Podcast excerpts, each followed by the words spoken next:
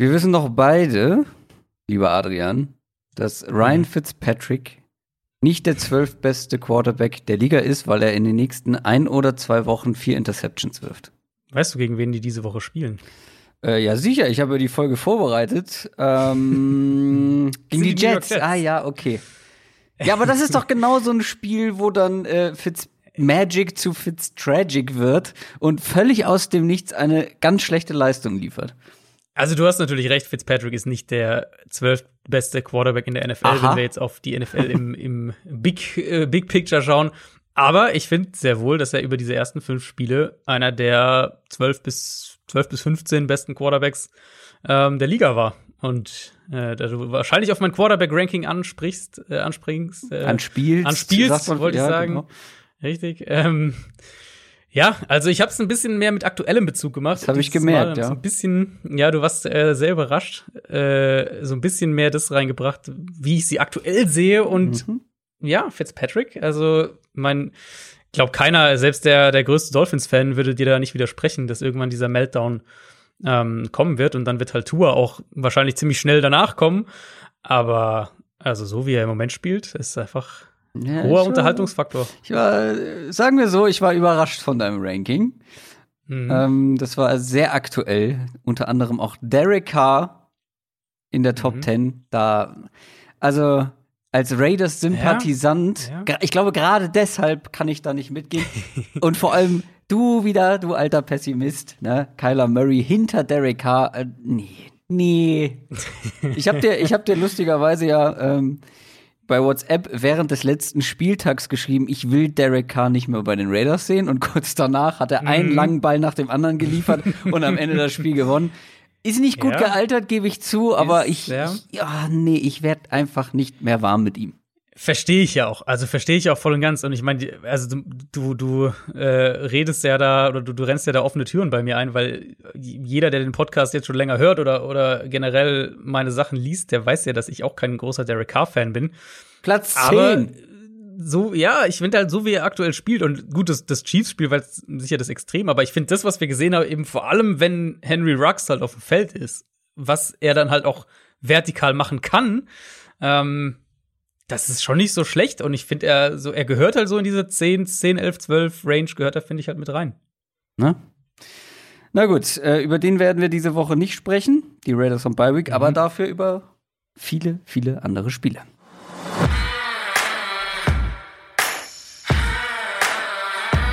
Down, Set, Talk. Der Football-Podcast mit Adrian Franke und Christoph Kröger.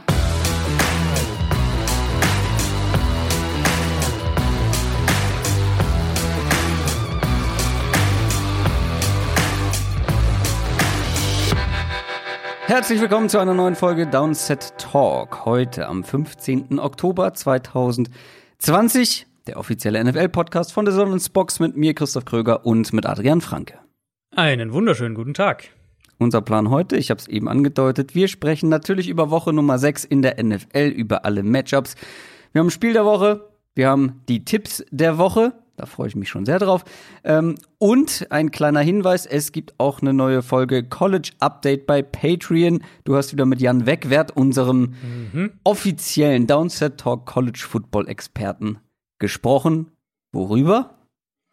Ja, im Kern natürlich über den kommenden Spieltag und wer College-Football-Fan ist oder sich interessiert, der wird es schon wissen und den wird es nicht überraschen, dass das Spiel Georgia gegen Alabama da im Fokus stand. Aber wir haben auch über einige andere Sachen gesprochen. Wir haben über vor allem einen Tight End gesprochen, der auch für NFL-Fans bald sehr, sehr interessant sein wird. Und bisschen auch zurückgeschaut auf den vergangenen Spieltag, so unsere größten Upset und Überraschungen, die es gab. Also das Rundum-Paket zur letzten Woche und dann die Vorschau auf auf den kommenden Spieltag. Aber jetzt müssen wir über ein paar Sachen sprechen, die diese Woche passiert sind. News aus der NFL. Es gab einen richtigen Downer am vergangenen Sonntag. Das war sehr unschön. Das war sehr, sehr unschön, und zwar beim Spiel der Cowboys. Ihr habt es alle mitbekommen, viele von euch werden es gesehen haben, viele wie ich auch leider dann nochmal in mehreren Wiederholungen. Ich weiß nicht, warum ich da immer noch hinschaue. Ich weiß, dass das nicht gut für mich ist und dass mir schlecht wird. Aber Dak Prescott hat sich wirklich übel verletzt und wird lange ausfallen. Ja, das ist einfach so unfassbar bitter für ihn. Und wie er da auch mit Tränen in den Augen vom Platz gefahren wurde, das tat schon mega leid, wie du es gesagt hast, so ein Downer, wo man irgendwie auch, selbst wenn man so im Adrenalin-Rush vor der Red Zone und Einzelspielen und so weiter sitzt und irgendwie seit Stunden Football ins Gehirn ballert, da ist dann irgendwie echt so um die Luft mal raus, zumindest für ein paar Minuten. Ich glaube, also wir können ja gleich noch kurz auf die sportlichen Sachen kommen, aber mein Eindruck war, ich weiß nicht, ob du es auch so wahrgenommen hast, dass eigentlich mehr fast über die vertraglichen, finanziellen Sachen dann so in den Tagen danach rumging. Und ich finde, der kuriose Part da ist ja eigentlich, dass in den langfristigen Gesprächen zwischen ihm und den Cowboys ändert sich gar nicht so wahnsinnig viel. Also es ist das muss man vielleicht noch sagen, es ist ein offener Bruch des Knöchels gewesen. Der wurde auch schon operiert, die OP ist auch gut verlaufen. Das sollte eigentlich keine Verletzung sein, die ihn nachhaltig beeinflusst. Also er wird jetzt natürlich, ich glaube, fünf Monate ungefähr oder 4 bis 5 Monate sowas in der Richtung ist dann die Recovery-Zeit, aber es sollte eigentlich was sein, wo er zu 100% auch zurückkommt. Und das Einzige, was sich halt jetzt wirklich geändert hat in der Hinsicht, ist eben, dass Prescott diese Saison halt nicht nutzen kann, um sich diesen Mega-Vertrag zu erspielen, den wir, glaube ich, alle so ein bisschen erwartet hatten und der sich auch was ich auch angedeutet hatte, so wie die Offense gespielt hat über die ersten Wochen. Aber ansonsten wissen die Cowboys ja, was sie an ihm haben. Und im Prinzip werden sie im Februar und März dann wieder vor der Frage stehen, halt, wollen sie ihn langfristig halten? Wollen sie ihm nochmal den Franchise-Tag geben, der dann natürlich nochmal ein gutes Stück teurer wird? Oder sind sie halt sogar bereit, ihn vielleicht gehen zu lassen? Das so das andere, aber das glaube ich eigentlich nicht. Also vielleicht ist Prescott, nachdem er jetzt diese Verletzung dann hatte, eher gewillt, so ein bisschen kompromissbereiter zu sein in den Verhandlungen und eher die langfristige Sicherheit dann mitzunehmen und einen Vertrag zu unterschreiben. Aber ja, also ich glaube, da ändert sich gar nicht so viel. Ja, ich verstehe auch die ganze Diskussion ehrlich gesagt nicht so richtig und auch diese Vorwürfe, die man dann den Cowboys gemacht hat, ihr habt ihm nicht den Vertrag gegeben. Ja, es sind halt Verhandlungen, wo man einfach nicht auf einen Nenner gekommen bin. Ja. Das ist halt manchmal so eine Verletzung kann niemand vorhersehen und das kann immer passieren.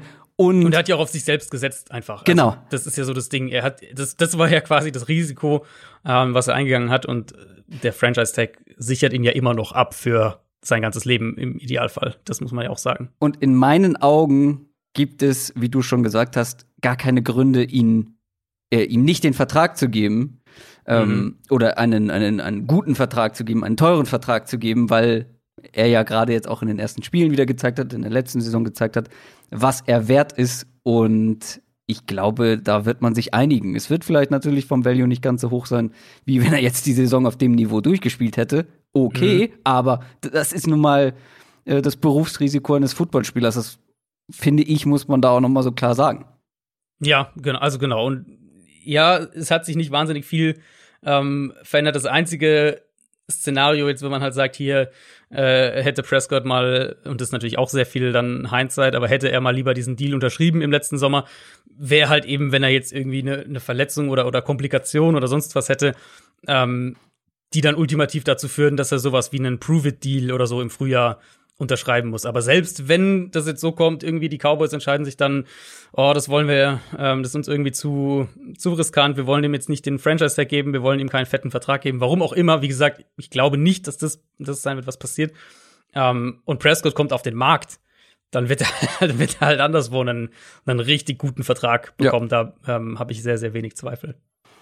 Bei den Falcons ist auch einiges passiert. Die haben nämlich als zweites Team der Saison ihren Headcoach gefeuert und auch wie die Texans den GM gleich mit, nur dass es bei den Falcons zwei unterschiedliche Personen waren.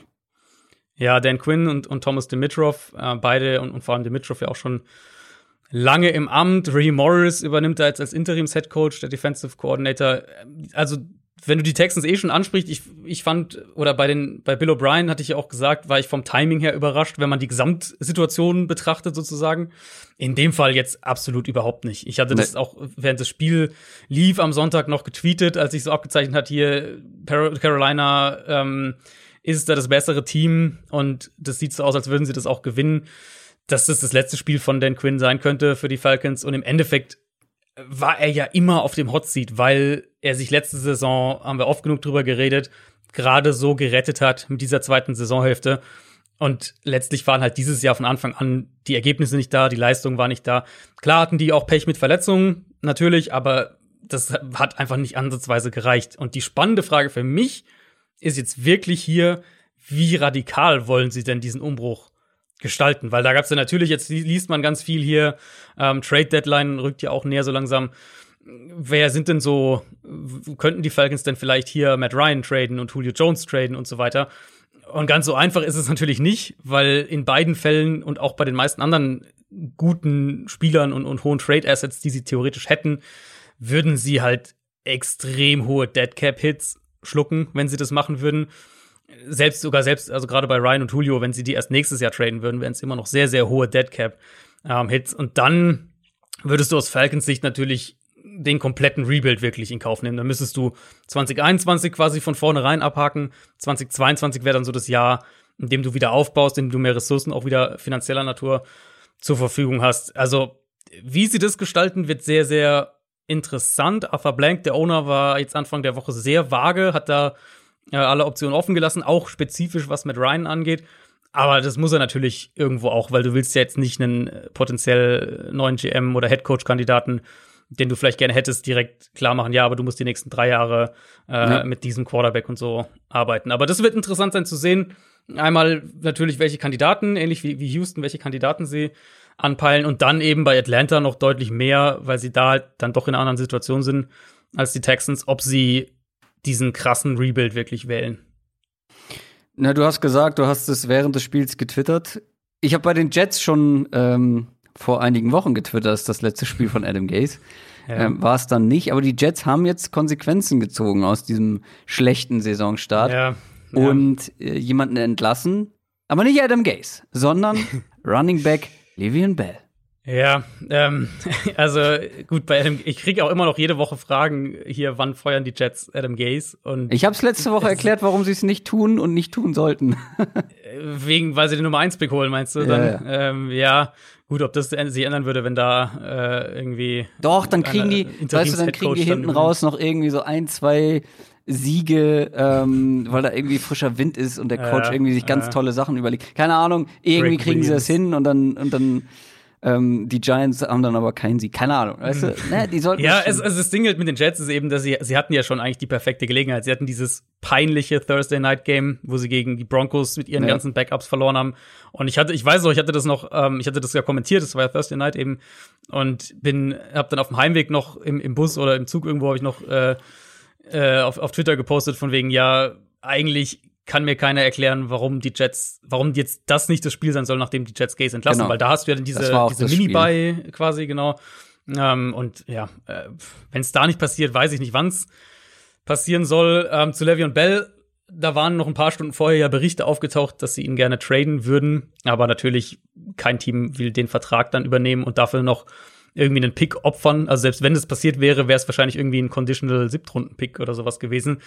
Und oft ist es ja dann von Teams schon so das letzte Mittel, dass man eben die Trade-Absichten an die Medien liegt und hofft, dass vielleicht sich doch noch jemand irgendwie meldet. Und wenn das dann eben ausbleibt, dann gibt's doch die Entlassung. Und wie sehr sie es wollten, sind $15 Millionen Deadcap für die Jets dieses Jahr und nochmal $4 Millionen nächstes Jahr. Das ist natürlich schon auch eine Hausnummer. Aber diese ganze Sache war ja also von Anfang an zum Scheitern verurteilt, weil Bells Qualitäten als Runner funktionieren halt nicht mit einer schlechten Offensive Line. Und die Jets hatten jetzt eigentlich immer eine schlechte Offensive Line. Plus, sie haben ihn nicht in dieser ausgeprägten Receiver-Rolle eingesetzt. Das heißt, sein Value in der Hinsicht war auch nicht da. Plus, nach allem, was wir wissen, wollte Adam Gase Bell überhaupt nicht haben. Zumindest nicht zu diesem teuren Preis, den er dann gekostet hat. Also, ja, war eigentlich zum Scheitern verurteilt. Und also ich finde es halt spannend, wo er jetzt landet. Das ist ja jetzt, weil jetzt wird man ihn günstig holen können. Ja, hast du ein Gefühl, hast du eine Tendenz? Mich würde es gar nicht schocken, wenn Pittsburgh da Interesse hat an der Rückholgeschichte. Da gab es ja letztes Jahr schon so Berichte, dass die Interesse hätten, ihn zurückzuholen, weil die Jets ihn offensichtlich ja letztes Jahr schon traden wollten und auch da keinen Abnehmer gefunden haben. Also das könnte ich mir vorstellen. Vielleicht jemand wie Chicago, jetzt ohne Tariq Cohen, vielleicht so was in die Richtung, vielleicht jemand wie Washington. Also ich habe immer noch, es gibt für mich immer noch ein Team mit einem krassen Need of Running Back. Auch wenn sie schon einen geholt haben, deswegen werden sie es nicht machen, aber was die Bucks da im Backfield haben und denen fehlt halt genau so jemand eigentlich. An sich, ja. Also der Need wäre trotzdem da, auch wenn Fournette jetzt irgendwie da ist, aber Fournette und Ronald Jones, das sind zwei ähnliche Typen, die beide nicht das Skillset mitbringen, was ein Le'Veon Bell zur Verfügung hat. Die haben keinen Third-Down-Back, also sie haben einen, aber ich spreche jetzt von NFL-Niveau, haben sie keinen, also es wird schon Sinn machen, aber da zweifle ich halt dran. Ja, haben halt auch noch einen Drittrunden-Pick im Draft ja investiert. Keyshawn Vaughn, ja. Vaughn, genau. Also. Deswegen glaube ich da nicht dran. Da würde ich ihn gerne sehen, aber er wird sehr günstig sein. Also davon, der wird einen, wo auch immer er hingeht, und er wird einen Markt haben. Also, ja. Also davon gehe ich fest aus. Aber er wird, das wird ein Einjahresvertrag, also Vertrag für den Rest der Saison sein, und dann wird es sehr, sehr wenig Geld. Also da reden wir wahrscheinlich von, weiß ich nicht, 3 Millionen oder sowas in der Kategorie, schätze ich. Ja, aber ich glaube schon irgendein Team, was sich jetzt im Titelfenster oder zumindest noch im Playoff-Fenster sieht. Machen wir weiter mit der NFL und dem, ich nenne es mal Spielplan Tetris, was die spielen. Da wird hin und her geschoben. Hast du denn weiterhin einen Überblick? Wir hatten das ja die letzten beiden Wochen auch schon so ein bisschen thematisiert, was da jetzt eigentlich permanent halt für ein riesiger Rattenschwanz dann dranhängt, wenn halt immer wieder irgendwo was repariert werden muss und dann muss woanders was wieder umgeschoben werden. Und genau das ist ja jetzt dann im ersten so wirklichen Extremfall passiert, eben um dieses Bills-Titans-Spiel auf Dienstag legen zu können. Dann musste man das Thursday-Night-Game verschieben. Dann mussten sie Broncos-Patriots verschieben und insgesamt 7 weitere Spiele wurden dann verschoben und neu terminiert. Damit das alles passt, und das ist natürlich ein Wahnsinn. Und also aktuell wehrt sich die Liga noch mit allem, was sie hat, dagegen, diese 1-2 Wochen an die Regular Season dran zu hängen und das halt irgendwie so zu lösen. Jetzt heute kam die Meldung, dass der Pro Bowl schon abgesagt wurde. Also da wäre zumindest mal theoretisch ein Fenster, wo man noch irgendwas machen könnte. Aber also ich bleibe weiter dabei, dass eben irgendwie so 2 Wochen zwischen Regular Season und Playoffs reinpacken und da dann das nutzen als flexible Ausweichoption, dass das die deutlich elegantere Option gewesen wäre oder auch weiterhin wäre. Aber was die NFL jetzt erstmal stattdessen gemacht hat, ist eben mit deutlich strengeren Regeln reagiert, um eben dafür zu sorgen, dass so großflächige Ausbrüche, wie wir es jetzt bei den Titans hatten, dass das verhindert wird, um so eben dann ultimativ natürlich auch möglichst wenige Spiele verschieben zu müssen. Und das ist ziemlich drastisch. Also so der wichtigste Punkt, ich habe es auf Twitter auch gepostet gehabt, am Montag, glaube ich, war das. Ja, wenn es einen positiven Test gibt, dann, klar, muss sich der treffende Spieler oder Betreuer isolieren, aber vor allem alle Close-Contact-Spieler oder Trainer, also alle, die in nahen Kontakt zu dem positiv Getesteten standen, das wird ja über diese Tracker-Devices festgestellt, die dürfen erst wieder zum Team zurückkehren, wenn sie selbst täglich negativ getestet wurden und 5 Tage vergangen sind, seitdem es diesen Close Contact gab. Sprich, wenn jetzt zum Beispiel ein Offensive Tackle am Mittwoch positiv testet und er hatte eben am Dienstag oder Mittwoch diesen Close Contact zu, sagen wir jetzt einfach mal, 3 anderen Offensive Linemen, dann dürften diese 3 anderen Offensive Linemen nicht am Sonntag spielen. Egal, ob sie positiv testen oder nicht, weil sie diese 5 Tage wegbleiben müssen, sondern dürften halt frühestens am Montag zum Team zurückkommen. Und das, also da ist natürlich schon die Tür offen, dass wir sehr viele, im weiteren Saisonverlauf sehr viele random Spiele bekommen, wenn dann eben irgendwie die halbe Offensive Line auf einmal fehlt oder die 3 Starting Receiver oder beide Tight Ends oder was auch immer. Also da werden Teams sicher auch noch mehr Vorkehrungen treffen müssen, gerade was die Grüppchen innerhalb der Positionsgruppen angeht. Das war's von den News. Kommen wir zu Week 6. NFL Preview. Bye Weeks gibt es für die Raiders, die Saints, die Chargers und die Seahawks. Und es gibt aufgrund dieser ganzen Verschiebungen, gerade mit dem Bills-Titans-Game am Dienstag, es gibt kein Thursday-Night-Game. Ich wiederhole, kein Thursday-Night-Game. Heute Nacht gibt's kein Football. Das heißt für dich, du hast frei, oder? Ganz unverhofft. Ja, also wobei oder in dem Fall aufgeschoben ist nicht aufgehoben, weil es wird ja auf Montagabend verlegt. Also wir kriegen einen Monday Night Doubleheader diese Woche, diesen Spieltag dann. Und ich werde das Spiel trotzdem kommentieren, nur dann eben erst am Montag. Aber genau, diese Woche wird dann meine erste Nicht-München-Woche Stichwort Monday Night Game. Spiel der Woche. Ein Jingle nach dem anderen hier. Unser Spiel der Woche ist nämlich ein Monday Night Game. Eins der beiden. Bills gegen Chiefs. Bills haben am Dienstag ihre erste Niederlage kassiert gegen die Titans. 4-1 stehen die jetzt. Und auch die Chiefs haben ihre erste Niederlage kassiert. Und zwar gegen die Raiders. Auch die stehen 4-1. Das sind auf der einen Seite zwei Top-Teams, auf der anderen Seite zwei Teams, die was gut zu machen haben. Beide mehr oder weniger überraschend verloren. Und gerade die Chiefs. Also, ich glaube, der Eindruck, den ich so irgendwie, oder das Bauchgefühl, was ich so hatte, was ich hier immer wieder gesagt habe, so irgendwie, ja, irgendwie jetzt läuft das nicht so richtig rund, hat wohl nicht ganz getäuscht, bis auf dieses Ravens-Spiel. Da ist irgendwie was nicht ganz so, wie es sein soll. Sie sind nicht so explosiv. Patrick Mahomes wirklich echt ein bisschen wackelig teilweise, auch wenn er mit dieser Wackeligkeit trotzdem besser ist als die meisten anderen Quarterbacks in dieser Liga. Aber was ist da los bei den Chiefs? Ja, das habe ich auch überlegt, wie ich das irgendwie zusammenfassen soll. Aber ich glaube halt, die ganz wackelige Bezeichnung ist irgendwie Super Bowl Hangover. Weil ich finde, genauso fühlt es sich irgendwie an. Und das ist natürlich super spekulativ, das von außen zu bewerten. Aber ich hatte ja auch letzte Woche dann noch mal drüber gesprochen. Und das wirkt irgendwie oft so ein bisschen träge, so ein bisschen oft. Dann fehlt hier und da so ein Schritt oder so ein Sekundenbruchteil. Dann haben wir den gelegentlichen Drop, der dann auch mal gerne teurer ist, weil er irgendwie bei Third Down oder zum potenziellen Touchdown kommt. Also ich hatte den Eindruck jetzt einige Male, dass Kansas City zu einem gewissen Grad leichtsinnig zu locker gespielt hat. Vielleicht fasst das einigermaßen zusammen. Und gegen die Raiders wurde es eben bestraft. Also es ist ja, kommt dann auch die Strafen noch mit dazu. Fast 100 Yards Strafen gehabt gegen die Raiders. Und Las Vegas konnte halt offensiv mitgehen, was man dann auch da loben muss. Was ich aber, um mal wieder ein bisschen konkreter in der Analyse zu werden, bei den Chiefs auf jeden Fall sagen würde, ist, dass eben die Offensive Line aktuell nicht ganz so dominant ist wie letztes Jahr. Das betrifft insbesondere die beiden Guard-Spots, wo sie jetzt mit Kelechi Osemele auch einen Starter noch verloren haben.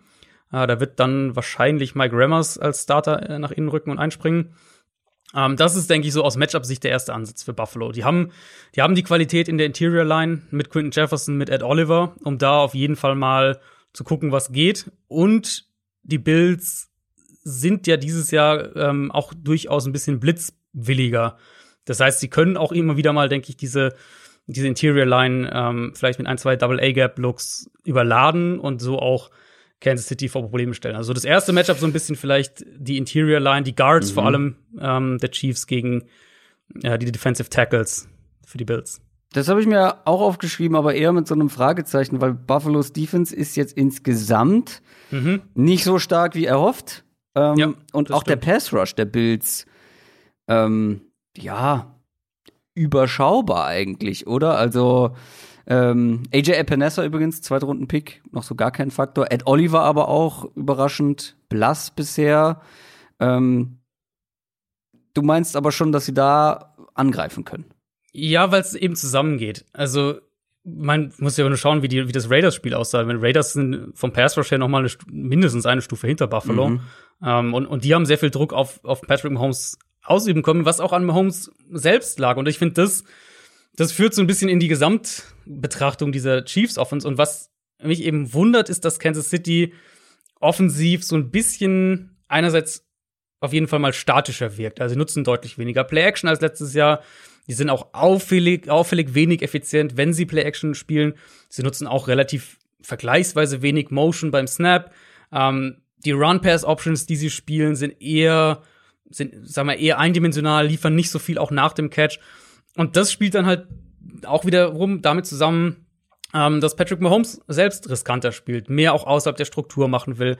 Die Frage ist dann halt eben, was bedingt was? Also sind die Pässe nicht da und Mahomes sucht andere Wege, um irgendwie Yards zu kreieren und Plays zu machen? Oder spielt Mahomes im Moment zu ungeduldig, vielleicht auch, weil die Offensive Line halt nicht so stabil ist und bricht dadurch häufiger mal zu schnell aus dem Play aus. Also das ist so eine Frage, was bewirkt was? Und das kann man nicht wirklich beantworten, aber es ist auf jeden Fall auffällig, dass dieses Problem existiert. Und was dann auch auffällig ist, du hast gesagt, sind nicht so explosiv. Und ich glaube, da hast du genau einen einen Nerv getroffen, der so auch die allgemeine Wahrnehmung zu dieser Chiefs-Offense beeinflusst.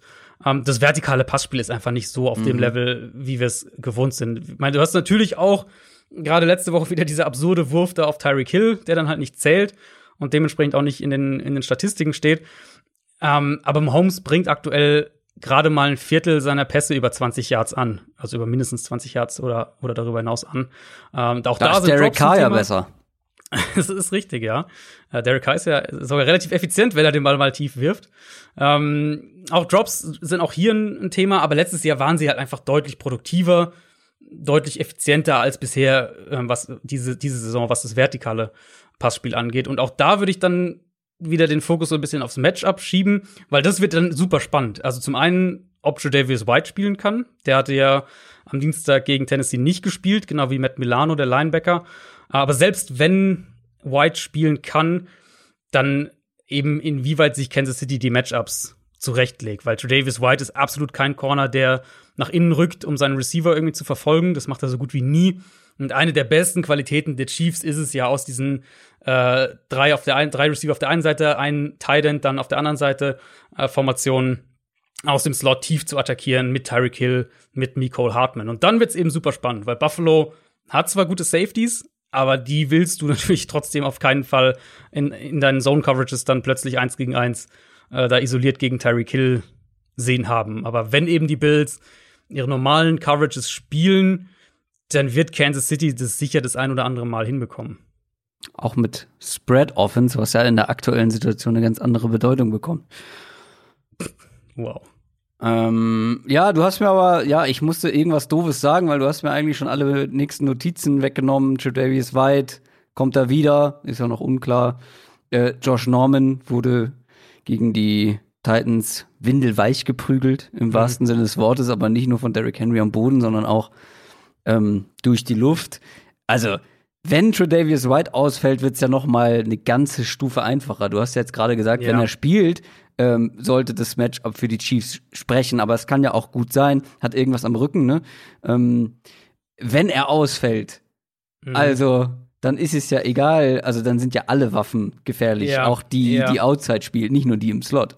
Ja, wir wissen, glaube ich, auch noch nicht, ob Sammy Watkins spielen wird, beziehungsweise sieht eher so aus, als würde er nicht spielen. Das hieß eher so eine 2-Wochen-Pause, die der haben wird. Insofern, das wäre dann ein Problem weniger sozusagen. Aber ja, also wenn gut, White fehlt, dann kommt Marcus Robinson und Mecole Hardman und die können auch mal zu einem Megaspiel irgendwie ansetzen, wie Robinson absolut. In Woche 1. Absolut. Und gerade eben das Ding, dass Buffalo relativ viel Zone-Coverage eben spielt. Wie gesagt, sie blitzen mehr dieses Jahr, als ich es gedacht hatte und auch mehr, als man es von ihnen eigentlich gewohnt ist. Aber letztlich spielen sie halt doch viel Zone-Coverage dann dahinter, blitzen auch aus den Zones dann heraus. Und das ist natürlich für eine Offense wie die der Chiefs ist es natürlich der Vorteil, dass du dir halt deine Matchups mehr zurechtlegen kannst. Und gerade das, was ich gesagt habe, könnte da halt wirklich entscheidend sein, dass die Chiefs besser als jedes andere Team sind, wenn es eben darum geht, aus dem Slot heraus Mismatches vertikal zu kreieren. Und da weiß ich nicht, ob Buffalo die richtigen Antworten hat, so gut die Safeties auch sind. Gucken wir mal auf die andere Seite. Da spreche ich ja jetzt mit einem großen Josh Allen-Fan, wie ich laut Ranking entnehmen konnte. Wo ist er gelandet jetzt am Ende? 4, glaube ich. Boah, Top 5 Quarterback Josh Allen. Da hat sich jemand entwickelt. Die machen das nach wie vor gut, weil auch da ist ja in der Offensive jemand ausgefallen mit John Brown. Das hat man zwar auch ein bisschen gemerkt, aber ich glaube, deswegen haben sie nicht unbedingt dieses Spiel gegen die Titans verloren. Was erwartest du jetzt von diesem Matchup? Die Chiefs Defense, finde ich, kann richtig gut spielen, aber ist dann doch irgendwie ein bisschen inkonstant, auch von Play zu Play. Auch da finde ich viele Strafen. Ich weiß jetzt nicht, in wie viele die Defense verschuldet hat im letzten Spiel, aber es ist mir auch hin und wieder mal aufgefallen, dass die Defense da so ein bisschen sloppy ist. Josh Allen gegen diese Chiefs Secondary, vor allem natürlich auch mit einem Stephon Diggs und vielleicht einen John Brown zurück. Ich weiß gar nicht, was er hat, ehrlich gesagt. Ich weiß auch nicht, ob er ausfällt oder nicht. Das wird sich auch erst am Samstag wahrscheinlich dann, oder am Sonntag in dem Fall erst klären. Aber ich würde ein bisschen widersprechen. Also sie haben es natürlich nicht verloren, weil er ausgefallen ist. Aber ich finde schon, dass es ein Faktor war. Und zwar vor allem dahingehend, dass Josh Allen sich halt schon sehr auf Stephon Diggs eingeschossen hat. ich glaube, 16 Targets hatte der in dem Spiel gegen Tennessee. Und waren in dem Spiel nicht auch so einige wirklich viel zu einfache Drops der Receiver mit dabei? Absolut, klar. Ich meine, gerade gleich die erste Interception war ja die erste Interception nur auf den Receiver. Diggs hat, auch wenn er zig Bälle gefangen hat und auch ein gutes Spiel gemacht hat, ich glaube, ein oder zwei sogar ziemlich einfache Dinger fallen gelassen. Also da ist auch viel liegen geblieben, im wahrsten Sinne. Absolut, ja, absolut. Ich glaube, das wird halt, also ich glaube, es wird schon wichtig sein, dass sie den John Brown wiederkriegen, weil so wie Allen dann letztlich den Ball auch versucht hat, im Laufe des Spiels zu Diggs irgendwann zu erzwingen, da kriegst du dann halt irgendwann Probleme. Und das hat für mich auch noch mal so ein bisschen unterstrichen, dass man bei allem eben berechtigten Lob für die Entwicklung von Allen, dass man halt auch einfach nicht vergessen darf, unter was für unglaublich guten Umständen diese Entwicklung stattgefunden hat. Und dass dann das halt potenziell auch mal ein bisschen schneller auf wackeligen Beinen steht, wenn dann so eine Stütze wie ein John Brown, der halt einfach dann ein sehr, sehr guter Nummer-2-Receiver ist, wenn die dann wegbricht und gleichzeitig auf der anderen Seite würde ich dann halt im gleichen Atemzug sagen, hat sich in der Bewertung jetzt für mich von Allens Saison gar nicht so viel verändert, weil er hatte jetzt diese 1, 2, 3 Aussetzer pro Spiel, die hatte er in dem Spiel, die hatte er aber auch in den ersten 4 Spielen. Mhm. Das hatte ich ja auch schon mal thematisiert. Und manchmal werden die halt bestraft und manchmal werden sie nicht bestraft. Mhm. Diese Woche war es dann die zweite Interception. Er hätte noch einen Pick Ende des ersten Viertels haben können, wo er ganz klar in Coverage geworfen hat und generell eben so ein paar Dinger, die er nicht werfen darf, wo er einen Ball auch mal zu Diggs erzwingen wollte. Aber er hatte halt diese Scrambles, er hat außerhalb der Pocket kreiert, er hatte ein paar Big Plays, auch gerade bei Third Down oder in der Red Zone. Also, ehrlich gesagt, das war jetzt natürlich ziemlich sicher sein schlechtestes Saisonspiel, aber jetzt keins, wo ich irgendwie mir große Sorgen irgendwie auf einmal um Allen mache. Aber wie gesagt, dieser Faktor John Brown, der wird, glaube ich, schon wichtig sein, gerade wenn wir eben davon reden, du willst diese Chiefs-Defense halt eigentlich ähnlich attackieren, wie es die Raiders gemacht haben. Können die Chiefs denn auf der anderen Seite an der Line vielleicht attackieren? Ja, also da finde ich, hat Buffalo so ein bisschen das unglückliche Matchup, weil sie sind halt ähnlich wie Kansas City am ehesten auf den Guard-Spots anfällig. Und das ist halt genau das, was du nicht haben willst, wenn es gegen Chris Jones geht. Aber kann man das nicht über Manpower in Sachen Chris Jones doppeln, weil das, was was über außen kommt, also über den Edge Rush von den Chiefs, ist bisher ziemlich blass, oder nicht? Ja, das ist auch wirklich enttäuschend, muss ich echt sagen. Da hatte ich mir deutlich mehr erwartet. Das wird sicher auch Teil des Spielseins, den zu doppeln. Auf der anderen Seite kannst du natürlich das aus defensiver Sicht auch diktieren zu einem gewissen Grad. Also wenn du ihn halt in die B-Gap stellst und halt den Edge-Rusher daneben und dann stellst du noch einen gegenüber vom Center, dann kannst du ihn halt nicht doppeln. Also so kannst du aus defensiver Sicht natürlich sowas auch dann den Spieß so ein bisschen umdrehen. Mhm. Aber ich glaube schon, dass das ein Faktor sein kann, oder?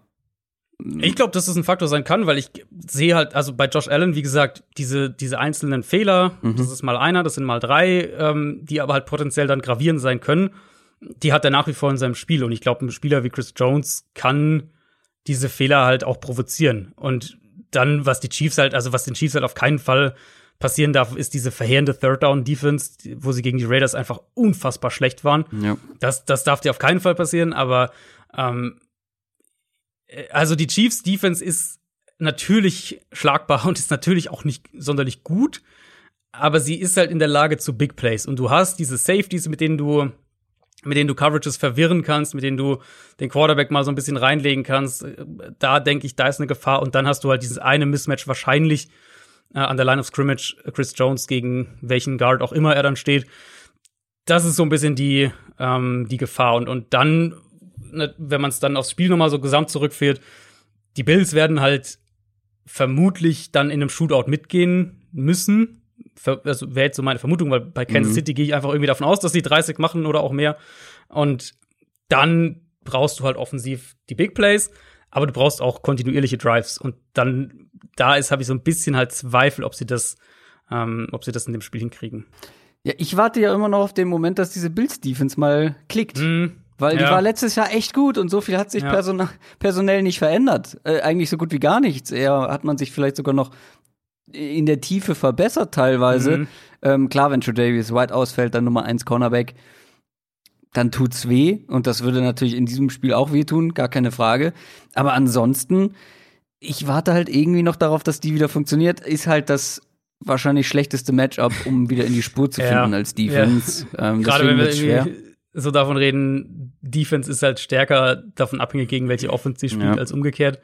Dann wahrscheinlich, also wenn die Chiefs in dem Spiel wieder ihr A-Game bringen und wieder das spielen, was wir eigentlich von ihnen erwarten, so wieder Primetime, du spielst gegen ein anderes Top-AFC-Team, wie es gegen die Ravens ja da auch der Fall war in diesem Monday-Night-Game, dann wird's defensiv sehr schwer. Und so wie die Bills bisher gespielt haben, erwarte ich dann auch ehrlicherweise, dass die Chiefs eher Richtung 35 Punkte gehen, als nur Richtung 30 sogar. Und ja, wie gesagt, da muss die Bills Offense halt mithalten. Ja, bei dir klingt das sehr nach Chiefs. Ich bin mir echt noch unsicher, was ich tippe. Ich tendiere schon zu den Chiefs, ja. Aber ich finde, es ist ein sehr, sehr ausgeglichenes Spiel. Und das, also auf dem Papier ein sehr ausgeglichenes Spiel. Und das ist natürlich, finde ich, allein schon hohes Lob für die Bills sozusagen und den Weg, den die Bills hinter sich haben. Aber eben mit diesen Fragezeichen, White, John Brown und dann letztlich so diese, wie gesagt, diese Offense ist also noch ein bisschen wackeliger einfach für die Bills. Und ich vertraue dann im Endeffekt der Chiefs Offense einfach mehr. Kommen wir zu all den restlichen Spielen. Das war das Spiel der Woche. Jetzt aber zum Sonntag. Und da fangen wir an mit Texans gegen Titans. Texans haben ihren ersten Sieg geholt gegen die Jaguars. 1-4. Titans stehen 4-0, sind noch ungeschlagen. Überraschend leicht haben sie gegen die Bills gewonnen. Wir haben gerade schon über die Bills ausführlich gesprochen. Bei den Titans, ich weiß nicht, wie es dir geht, aber manchmal habe ich das Gefühl, oder manchmal weiß ich am Ende nicht, wie sie jetzt genau dieses Spiel gewonnen haben. Bisher haben sie alle gewonnen, aber manchmal denke ich so, okay, das war jetzt gar nicht so berauschend, das war nicht mega überzeugend, aber sie waren am Ende irgendwie doch das bessere Team und sie haben gewonnen. Und so ging es mir gegen die Bills auch. Das ist nicht mega gut, aber gut genug. Offensiv fand ich, haben sie jetzt nicht so krampfhaft am Run festgehalten wie in anderen Spielen zuvor. Beziehungsweise das Passspiel war dann auch sehr effizient mit A.J. Brown, der wieder zurück war. Ganz, ganz wichtig. Und jetzt kommt halt diese Texans Secondary, wo man wahrscheinlich auch besser passen kann als laufen, oder? Ja. Ich habe mir hier aufgeschrieben, wir müssen so langsam die Let Tannehill Cook Bewegung starten, weil also Let Russ Cook in Seattle ist ja angekommen, wissen wir alle. Aber ich finde halt, dieses Bills Spiel hat für mich, ich meine, wir haben die Titans ja jetzt echt eine Weile lang nicht gesehen gehabt, aber es hat für mich den Eindruck, den ich in meinen Notizen auch hatte zu Tennessee, wieder bestätigt, weil sie wollen natürlich schon dieses Running Team sein mit Derrick Henry. Das funktioniert aber einfach nicht so gut. Also das Run Game funktioniert echt nicht gut. Und die Stärke ist das Passspiel. Und das war die ersten Spiele, war es für mich halt noch eklatant der Unterschied. Gerade eben das Play-Action-Passspiel funktioniert und es ist sehr simpel, was sie im Passspiel machen. Aber ich glaube auch, dass die Rückkehr von A.J. Brown dann echt einen großen Unterschied auch gemacht in ihrer Herangehensweise. Dann hast du Jonnu Smith so als eine gute zweite, dritte Waffe. Corey Davis könnte vielleicht auch wieder zurückkommen jetzt am Wochenende. Insofern, also ehrlich gesagt, die haben eigentlich die Waffen und die Mittel, um deutlich passlastiger zu sein. Und ich finde, letztes Jahr konntest du halt noch das Argument bringen, ja, okay, das Run-Game ist aber halt dominant und das Run-Game ist stark und das funktioniert soweit. Auch wenn man da natürlich auch sagen muss, dass das Passspiel mit Tannehill dann teilweise um Welten besser war, aber das Run-Game hat halt funktioniert. Aber ich finde, dieses Jahr kannst du das nicht sagen. Ich finde, dieses Jahr ist das Run-Game nicht gut. Das Passspiel dagegen überrascht mich positiv. Das muss ich auch sagen. Und ehrlicherweise bin ich voll mit, was du gesagt hast. Nichts bei dieser Texans-Defense legt eigentlich nahe, dass die dieses Titans-Passspiel besser stoppen können. Wir werden wahrscheinlich viel Bradley Roby gegen A.J. Brown sehen. Und da wäre mein Geld definitiv bei Brown. Houston hat noch Benardrick McKinney verletzungsbedingt für den Rest der Saison verloren, den Linebacker. Das heißt, da sind sie auch anfälliger für gerade, wie die Titans Jonnu Smith einsetzen. Und dann hat Houston halt keinen wirklichen Nummer 2, Nummer 3 Coverspieler hinter Roby, um dann irgendwie die weiteren Waffen zu verteidigen. Also eigentlich für mich ein Spiel, wo Tennessee noch deutlich mehr über den Pass kommt. Und wie gesagt, das ist für mich was mir bei den Titans die ersten Spiele schon aufgefallen ist. Jetzt dieses erste Spiel nach der Pause hat das nochmal echt unterstrichen. Ja, und es ist auch ganz seltsam. Dann nehmen sie Derrick Henry erstaunlich oft vom Feld. Darrington Evans, der dritte Runden-Pick, den sie sich geholt haben, der Running Back, war dann zeitweise ja auf dem Feld, sah auch nicht so verkehrt aus, ist auch einer, den ich immer so ein bisschen, also den hätte ich gerne mehr gesehen, der hat sich dann verletzt. Und dann haben sie aber Jeremy McNichols, einen absoluten No-Name, mehrfach den Ball in die Hand gegeben. Erinnerst du dich noch, wer das ist? Nee. Das war damals der Rookie Running Back bei den Buccaneers, als die bei Hard Knocks waren, der im Laufe von Hard Knocks noch, ich glaube, entlassen wurde, weil er halt absolut überhaupt nicht hingekriegt hat, das Playbook zu lernen und nie wusste, wo er hingehen muss und wo er stehen muss und so weiter. Ach hey. Ja, ich gucke ja nicht so viel Hard Knocks und so. Ja, wer Hard Knocks schaut, der wird sich wahrscheinlich noch an ihn erinnern. Ich fange das immer an und dann bin ich irgendwann gelangweilt, tatsächlich. Also, egal, es ist ein anderes Thema, aber Jeremy McNichols, okay, die Hard Knocks-Fans kennen ihn dann wohl schon. Für mich war es ein neuer Name, gebe ich zu. Aber trotzdem, also das verstehe ich dann nicht. Vielleicht ist da bei Derrick Henry auch irgendwas, was nicht ganz in Ordnung ist und man es nicht weiß oder nicht sagt. Keine Ahnung, ist auf jeden Fall seltsam. Wenn du schon laufen willst, warum dann nicht mit Derrick Henry, sondern mit Jeremy McNichols? Mhm. Naja, ja. Wundert mich schon. Auf der anderen Seite, beziehungsweise erstmal Let Ryan Cook ist ein super Folgentitel, ne? Tannehill ist zu lang. Das ist auch nicht griffig. Ja. Let Ryan Cook. Ja. Auf der anderen Seite die Texans Offense, jetzt ohne das Play-Calling von Bill O'Brien. Besser gewesen, oder? Brandon Cooks mal richtig eingebunden. Warte. Ja. Mhm. Brandon Cooks mal richtig eingebunden. Trotzdem immer noch das Gleiche, so ein bisschen Deshaun Watson da viel am Rumtänzeln. Aber worauf ich eigentlich zu sprechen kommen will, hauptsächlich, die O-Line macht ja schon Sorgen nach wie vor, obwohl sie sich ja letztes Jahr so gesteigert hat. Können die Titans das vor allem ausnutzen? Ja, es ist für mich auch so das kritische Matchup, das ich mir da unterstrichen habe, weil sie haben, also die erste Frage, die man darstellen muss, kann Jeffrey Simmons wieder spielen? Der war ja auch oder ist auch auf der Covid-19-Liste, weil mit Simmons, Clowney und Harold Landry haben sie ja zumindest so dieses Trio, mit dem sie auch Druck auf Watson aufbauen können. Was sie halt nicht haben in meinen Augen, ist eine Secondary, um diese Texans-Waffen zu stoppen. Und gegen Buffalo ohne Brown konnten sie sich dann auch auf Diggs so ein bisschen fokussieren. Aber wenn Houston da mit seiner ganzen Receiver-Power kommt, dann hast du diesen Luxus natürlich nicht und dann muss es eher über den Pass-Rush funktionieren. Und ja, also die Texans O-Line, da würde ich immer noch die gelbe Alarmstufe bereit haben. Das Spiel gegen Jacksonville jetzt, ehrlicherweise, ich weiß gar nicht so richtig, was ich damit machen soll. Also es war, ja, ein gutes Spiel, aber das hatte für mich weniger damit zu tun, was Houston gemacht hat, weniger damit zu tun, dass Bill O'Brien jetzt weg ist. Das war halt einfach eine unfassbar dezimierte Jaguars-Defense, wo einfach die drei wichtigsten Leute gefehlt haben. Die haben dann auch keinen großartigen Druck auf Watson hinbekommen. Und dann aus der sauberen Pocket hat er halt dann dieses Secondary auch so zerlegt, wie wir es irgendwie auch erwarten müssen, wenn wir da mal ganz ehrlich sind. Play-Calling war jetzt nicht drastisch verändert, zumindest nichts, was mir gravierend aufgefallen ist. Wenn Texans-Fans da was haben, dann gerne in die Kommentare. Aber ich glaube, da war nichts großartig anderes dabei. Ja, und da wird's dann halt super spannend, weil das wird diese Woche eine andere Herausforderung sein. Ich könnte mir eben vorstellen, dass wenn Tennessee diese drei hat und Druck machen kann, dann sind wir eben an dem Punkt, okay, wie kann Houston denn jetzt nach Bill O'Brien offensiv vielleicht andere Wege gehen, wenn sie es müssen?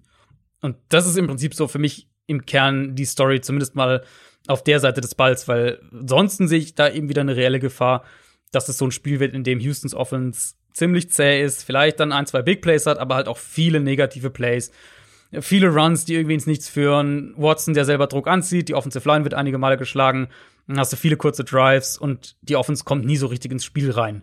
Also das ist so ein bisschen, finde ich, der erste kleine Gradmesser, wenn dieser Titans Pass Rush auch wirklich da ist, ob sie denn da besser drumrum navigieren können. Aber das klingt ja so ein bisschen so, weil du jetzt bei beiden Matchups eher bei der Offense bist und sagst, hier kann man Schaden anrichten, klingt ja dann eher nach einem High-Scoring-Game. Ja, könnte ich mir schon vorstellen. Also, wie gesagt, du hast halt im Prinzip zwei Receiver- oder Waffenarsenale, nehmen wir es mal auf alle einfach aus, gegen Secondaries, wo jeweils die Offenses deutlich besser sein sollten. Und du hast zwei gute Quarterbacks in dem Spiel. Insofern sollte eigentlich ein Spiel sein, in dem Punkte fallen. Ich sehe die Titans leicht favorisiert. Aber wenn Houston offensiv ein paar Antworten hat, ja, Texans dann zu Hause, ja, dann ich glaube, es ist in Tennessee, oder? Oder ist es in Houston? Du hast mir immer das Heimteam hier in unsere Notizen nach vorne geschrieben und hier steht jetzt Texans Titans. Ja, ich glaube, es ist in Tennessee. Dann bitte ich das zu entschuldigen. Da hast du mich in die Irre geführt. Da musst du noch mal deinen Tipp ändern. Ja, wahrscheinlich. Nee, also ich finde es relativ auf Augenhöhe, sehe die Titans leicht favorisiert, einfach weil ich von Houston halt erstmal sehen will, dass wir diese offensiven Antworten auch bekommen und ein gutes Spiel gegen diese Jaguars-Defense reicht da halt nicht. Colts gegen Bengals. Ich weiß nicht, wer das Heimteam ist. Das sind die Colts. Das sind absolut die Colts. Die Colts stehen 3-2. Die haben gegen die Browns verloren. Da sprechen wir noch mal etwas ausführlicher später drüber. Verloren haben auch die Bengals gegen die Ravens und das sehr deutlich. Die stehen jetzt 1-3-1. Aber natürlich müssen wir über die Colts sprechen. Ich fühle mich natürlich etwas bestätigt nach dem Spiel, dass die Colts nur ein durchschnittliches Team sind. Und das liegt aber vor allem an der Offense. Ich habe ja gesagt, ich finde, die Defense ist überschätzt. Die sah gut aus gegen leichte Gegner. Gegen die Browns, fand ich, sahen sie immer noch gut aus, aber nicht so über. Also, können wir nachher noch mal drüber sprechen. Lass uns mit der Offense anfangen. Weil die ist für mich das größere Problem bei den Colts. Denn was ist mit Philip Rivers los? Also, ich habe nicht viel erwartet, aber das ist ja schon fast unter dem, was ich erwartet habe. Ja, also das Spiel gegen die Browns war jetzt wirklich das erste, wo ich am Ende rausging und gesagt habe, okay, das war jetzt so das Spiel, wo er wirklich nicht gut aussah. Also davor, ich habe ihn ja immer verteidigt und ich fand auch, dass er besser gespielt hat, als es teilweise dann vielleicht die Stats gesagt haben. Ich fand, er war halt gut. Nicht so gut, wie man sich sicher erhofft hat, wenn man Colts-Fan ist, aber trotzdem gut genug.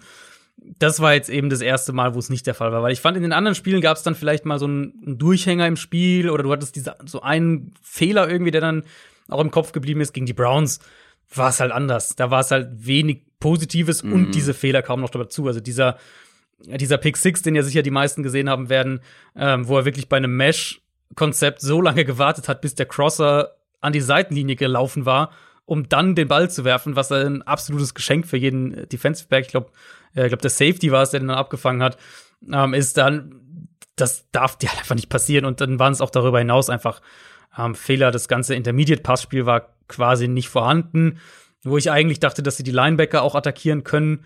Das haben sie auch gemacht, auch gut gemacht, aber gerade gegen BJ Goodson, aber das war halt vor allem im Kurzpassspiel. Nicht mal, dass sie da 10, 12, 14 Yards tief gegangen wären. Und dann bekommst du eben eine Offense, die massiv inkonstant ist. Wenn du eben gar nicht in dieser mittellangen Distanz spielen kannst, viel übers Kurzpassspiel kommt und dann vielleicht einzelne Deep Shots da sind, die bei Rivers, finde ich, auch immer noch gut und deutlich besser sind als bei Jacoby Brissett. Aber das reicht halt nicht, um eine Offense aufs Feld zu bringen, die rund läuft. Oh, es fällt schon der Name Brissett im Zusammenhang mit Philip Rivers und der Colts Offense. Also das war jetzt nur so für mich der Quervergleich, wo ich ihn noch vorne sehe. Ich sehe Rivers nach wie vor als die bessere Option.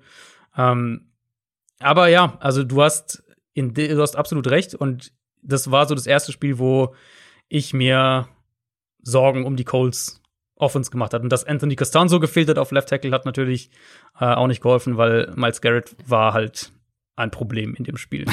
Myles Garrett ist aber auch schon in anderen Spielen ein Problem gewesen. Da kommen die Bengals natürlich gerade richtig eigentlich. Ist ein relativ dankbares Matchup, wenn man sich die Defense mal anschaut. Ja, die hat sich etwas gesteigert, glaube ich, ne, im Vergleich zu den ersten Wochen. Also haben es gegen Baltimore auch echt ordentlich gemacht. Ich habe bei mir stehen, die Ravens sind nicht über sie drüber gewalzt, wie man das vielleicht befürchtet hat.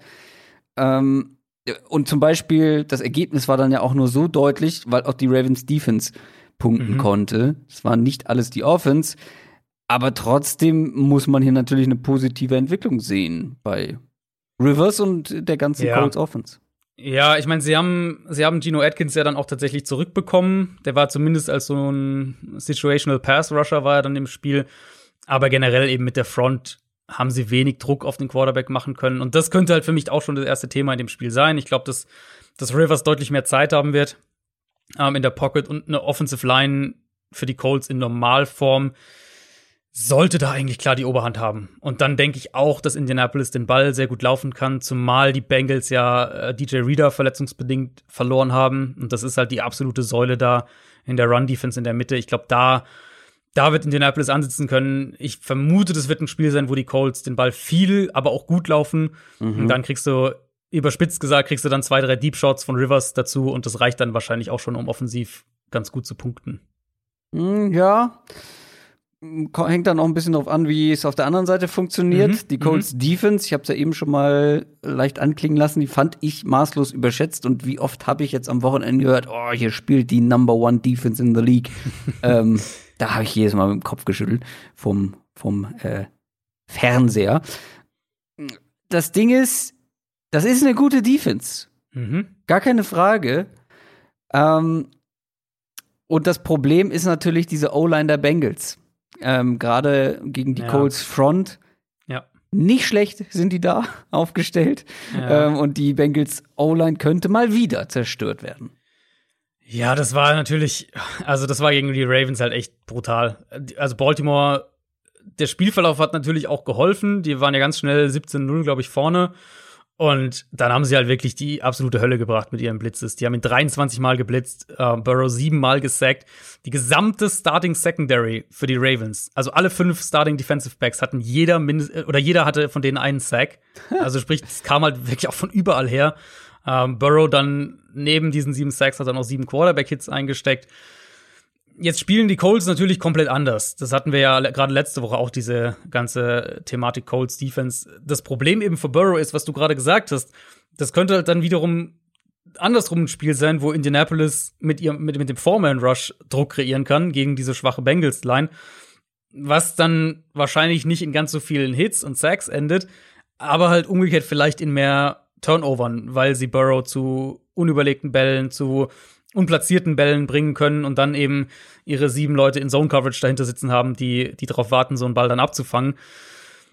Man hat gegen die Browns, finde ich, dann auch ganz gut gesehen, wo eben Indianapolis Probleme bekommt defensiv, nämlich vor allem dann, wenn halt die Secondary länger halten muss, wenn die Front keinen Druck aufbaut. Hat auch gerade bei Play-Action sehr gut geklappt für Cleveland. Aber eben auch, weil die Browns eine exzellente Offensive Line haben. Und davon sind die Bengals halt wirklich weit weg. Und ich finde, Cincinnati muss echt aufpassen, dass die Burrow gerade nicht verheizen und ihn da auch nachhaltig vielleicht sein Spiel beeinflussen, weil er einfach so viele Hits gerade einsteckt. Und wenn das halt vielleicht auch heißt, hier und da mal mehr Runs einzubauen, wo man es eigentlich nicht unbedingt machen würde, dann ist das auch mal okay, weil es geht jetzt für die Bengals ja dieses Jahr nicht primär darum, jedes Spiel zu gewinnen, sondern vor allem darum, Burrows Entwicklung voranzutreiben. Und so gut der das auch gemacht hat, gerade also diese ersten 4 Spiele zumindest, gerade auch gegen Pressure, ich glaube, im Moment schadet es seiner Entwicklung, ehrlich gesagt, eher. Ich habe mal den Rechenschieber angeworfen, auf die ganze Saison betrachtet. 40% seiner Dropbacks steht da unter Druck. Ja, das 40. Ist halt, so kannst du nicht spielen. Also das ist ganz simpel, so kannst du nicht spielen. Nur um das mal in Relation zu setzen, Watson bei den Texans, über die wir gerade schon gesprochen haben, wo die O-Line jetzt auch nicht so sattelfest ist und er auch viel Druck einlädt, 5% weniger. Ja, eben, unter genau. Druck. Also, und Watson hat wahrscheinlich, also wenn nicht die längste, dann eine der 4, 5 längsten, wie lange den Ball hält, Zeiten. Während Burrow, glaube ich, Top 10 auf jeden Fall ist, was Release-Zeit angeht. Also der wirft den Ball ja schon schnell und trotzdem hat er halt diesen Druck gegen sich. Ich habe aber übrigens noch einen gefunden mit fast 44%. 44 Jones vielleicht? Bleiben Sie dran. Sie werden es erfahren. Ist ein offenes Spiel für mich tatsächlich, mehr oder weniger. Die Colts werden das gewinnen. Ich sehe die Colts schon vorne im Spiel. Das schon, aber ich glaube, es wird ein bisschen. Ich glaube, dass die Bengals Offense dann schon hier und da mal punkten kann und nicht so untergeht wie gegen die Ravens. Wahrscheinlich schon, wahrscheinlich. Also diese Spielweise von den Colts, so gesehen, dann passt ja auch wieder so ein bisschen zu dem, was die Bengals machen wollen, eben mit diesem sehr, sehr, sehr intensives Quick-Passing-Game, Ball verteilen, weil die Colts dann halt das ja zu einem gewissen Grad auch zulassen, um dann eben schnell zu tackeln. Dann wiederum kannst du aus Bengals Sicht zwar in der Theorie lange Drives hinlegen, wenn du dauernd für 4, 5 Yards passt, darfst aber natürlich dir auch sehr, sehr, sehr wenige Fehler nur erlauben. Eagles gegen Ravens. Die Eagles sind 1-3-1. Die haben gegen die Steelers verloren und die Ravens, haben wir schon drüber gesprochen, souverän, wenn auch nicht berauschend, gegen die Bengals gewonnen. 4-1 der Record. Ich habe mir eine Notiz gemacht bei den Eagles. Gegen die Steelers Defense mehr gezeigt als gedacht. Nur wenn man sie gefragt hätte, wie sehr kann man Chase Claypool nicht auf dem Schirm haben, dann hätten sie einfach nur mit Ja geantwortet. Weil, also, wie viele Big Plays kann man zulassen an einen einzigen Spieler? Die Eagles Front fand ich, oder finde ich, okay, hat sich gesteigert, aber die Secondary macht nach wie vor Sorgen. Da dachte ich, dass sie sich verbessert hätten in der Offseason. Gleichzeitig, um das jetzt mal auf dieses Matchup zu bringen, hatte Lamar mal wieder nicht das allerbeste Spiel. Also es ist so beides, so beide Seiten kränkeln so ein bisschen vor sich hin. Es ist nicht schlimm, aber es ist auch nicht so, wie es sein könnte. Wer hat da die Nase vorn? Ich habe mir so ein bisschen drüber geschrieben, das ist ein Spiel, wo ich echte Quarterback-Fragen habe. Also, wir können ja gleich mal über die Eagles-Seite noch reden, aber weil du jetzt Lamar noch angesprochen hast, also Lamar Jackson, ich vermute, dass er nicht bei 100% ist. Er hat ja auch die Woche über nicht voll trainiert, beziehungsweise hat mehrmals nicht trainiert. Das vielleicht für den Hinterkopf, und das soll auch kein Panikknopf oder sowas für Lamar Jackson sein. Aber ich würde trotzdem sagen, Lamar Jackson spielt nicht auf dem Elite Top 5, Top 8 Level, das man vielleicht erwartet hätte. Also wir sehen im Moment zumindest eine deutliche Regression im Vergleich zum letzten Jahr, was zum Teil mit seinen Umständen zusammenhängt. Da will ich gleich gerne noch ein, zwei Sachen sagen, aber vor allem finde ich auch, oder nicht vor allem, aber auch man sieht auch bei ihm die Fehler, dass er eben bei einzelnen Reads hängen bleibt. Er fokussiert sich sehr auf Mark Andrews, er übersieht dann auch mal offene Targets, er verfehlt mehr Receiver, der Deep Ball ist längst nicht so gut wie letztes Jahr. Und solche Sachen fallen dann halt gegen die Bengals oder gegen Washington auf, aber sind nicht so gravierend. Aber sie ziehen sich, finde ich, schon durch seine ganze Saison. Wenn wir vielleicht das erste Spiel, das gegen Cleveland, so ein bisschen mal noch rausklammern. Und da kann man, glaube ich, auch ein bisschen zum Matchup schon übergehen, weil Lamar für mich spielt ein gutes Stück unter dem, was er letztes Jahr gezeigt hat. Auch als Runner, ja. Das kommt ja dann auch mit dazu. Er ist nicht so dominant wie letztes Jahr als Runner. Andererseits aber fallen halt auch die Probleme, was die Umstände um ihn herum angeht, finde ich, deutlich mehr auf. Und zwar auch im Laufe der Saison fallen sie kontinuierlich deutlich mehr auf. Also ich glaube, es war einfach ein Fehler, dass Baltimore nicht aggressiver versucht hat, so einen Ex-Outside-Receiver zu finden in der Offseason. Das merkt man. Die haben, abgesehen von Marquise Brown, keinen Wide Receiver mit mehr als 16 Targets und keinen mit mehr als 10 Catches. Und dann eben eine Offensive Line, das hatte ich ja auch schon ein, zwei Mal thematisiert, die einfach nicht so dominant ist wie letztes Jahr. Und es ist immer noch eine gute, bis auch manchmal sehr gute Offensive Line, aber halt nicht so stark wie letztes Jahr. Und das ist, denke ich, dann für die Eagles auch so der erste Ansatzpunkt. Gegen die Steelers auch wieder 11 Quarterback-Pressures allein durch die 4 Starting Defensive Linemen. Gegen die Steelers Offense, die ja wirklich auch drauf ausgelegt ist, den Ball schnell zu werfen. Das ist bei den Ravens nicht der Fall. Eher im Gegenteil. Klar, die spielen auch viel Play-Action, dadurch hält der Quarterback den Ball dann auch länger. Aber ich meine, die Eagles werden auch ihre Probleme in Coverage haben, gerade mit Mark Andrews, wenn wir auf die Linebacker schauen, für Philadelphia sehr, sehr anfällig in Coverage. Aber du kannst dich halt als Defense auch so dann auf Andrews und auf Brown fokussieren und dabei eben das Feld dann auch echt eng machen für die Ravens, weil du wenig von den Outside-Waffen befürchten musst. Und das wiederum macht es dann halt auch im Run-Game schwerer, weil Defenses eben im gleichen Gedankengang auch mehr Spieler Richtung Box abstellen können. Und das ist so eine Summierung an Problemen, die die Ravens Offense aktuell hat. Und ich finde, man sieht es halt auch mittlerweile echt relativ deutlich. Auch wenn sie Spieler halt gewinnen trotzdem. Aber ist das ein Matchup, was dann für die Eagles spricht? Weil, habe ich das richtig im Kopf, dass die gerade auf Linebacker in Coverage nicht die allerbesten Karten haben, und dann ein Mark Andrews ist dann natürlich eine Dauergefahr.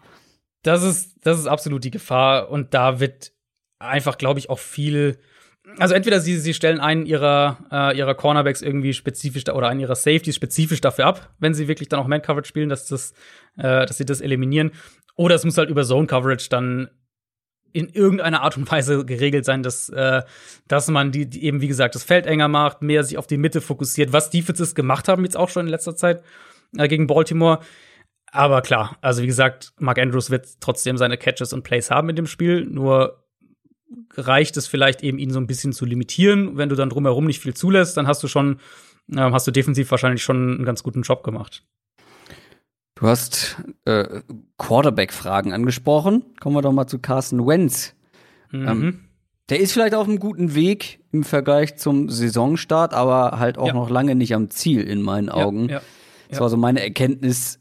Und dass mit der Ravens-Defense nicht zu spaßen ist und die wirklich auch bei, ja, auch sehr kompliziert werden kann, haben wir letzte Woche auch mal wieder gesehen. Gut, das war ein Rookie und wir kennen das, Rookie-Quarterbacks gegen diese Ravens-Defense kann dann schon mal verwirrend sein, aber das ist jetzt nicht das leichteste Matchup, um weiterhin irgendwie ins Rollen zu kommen für Carson Wentz.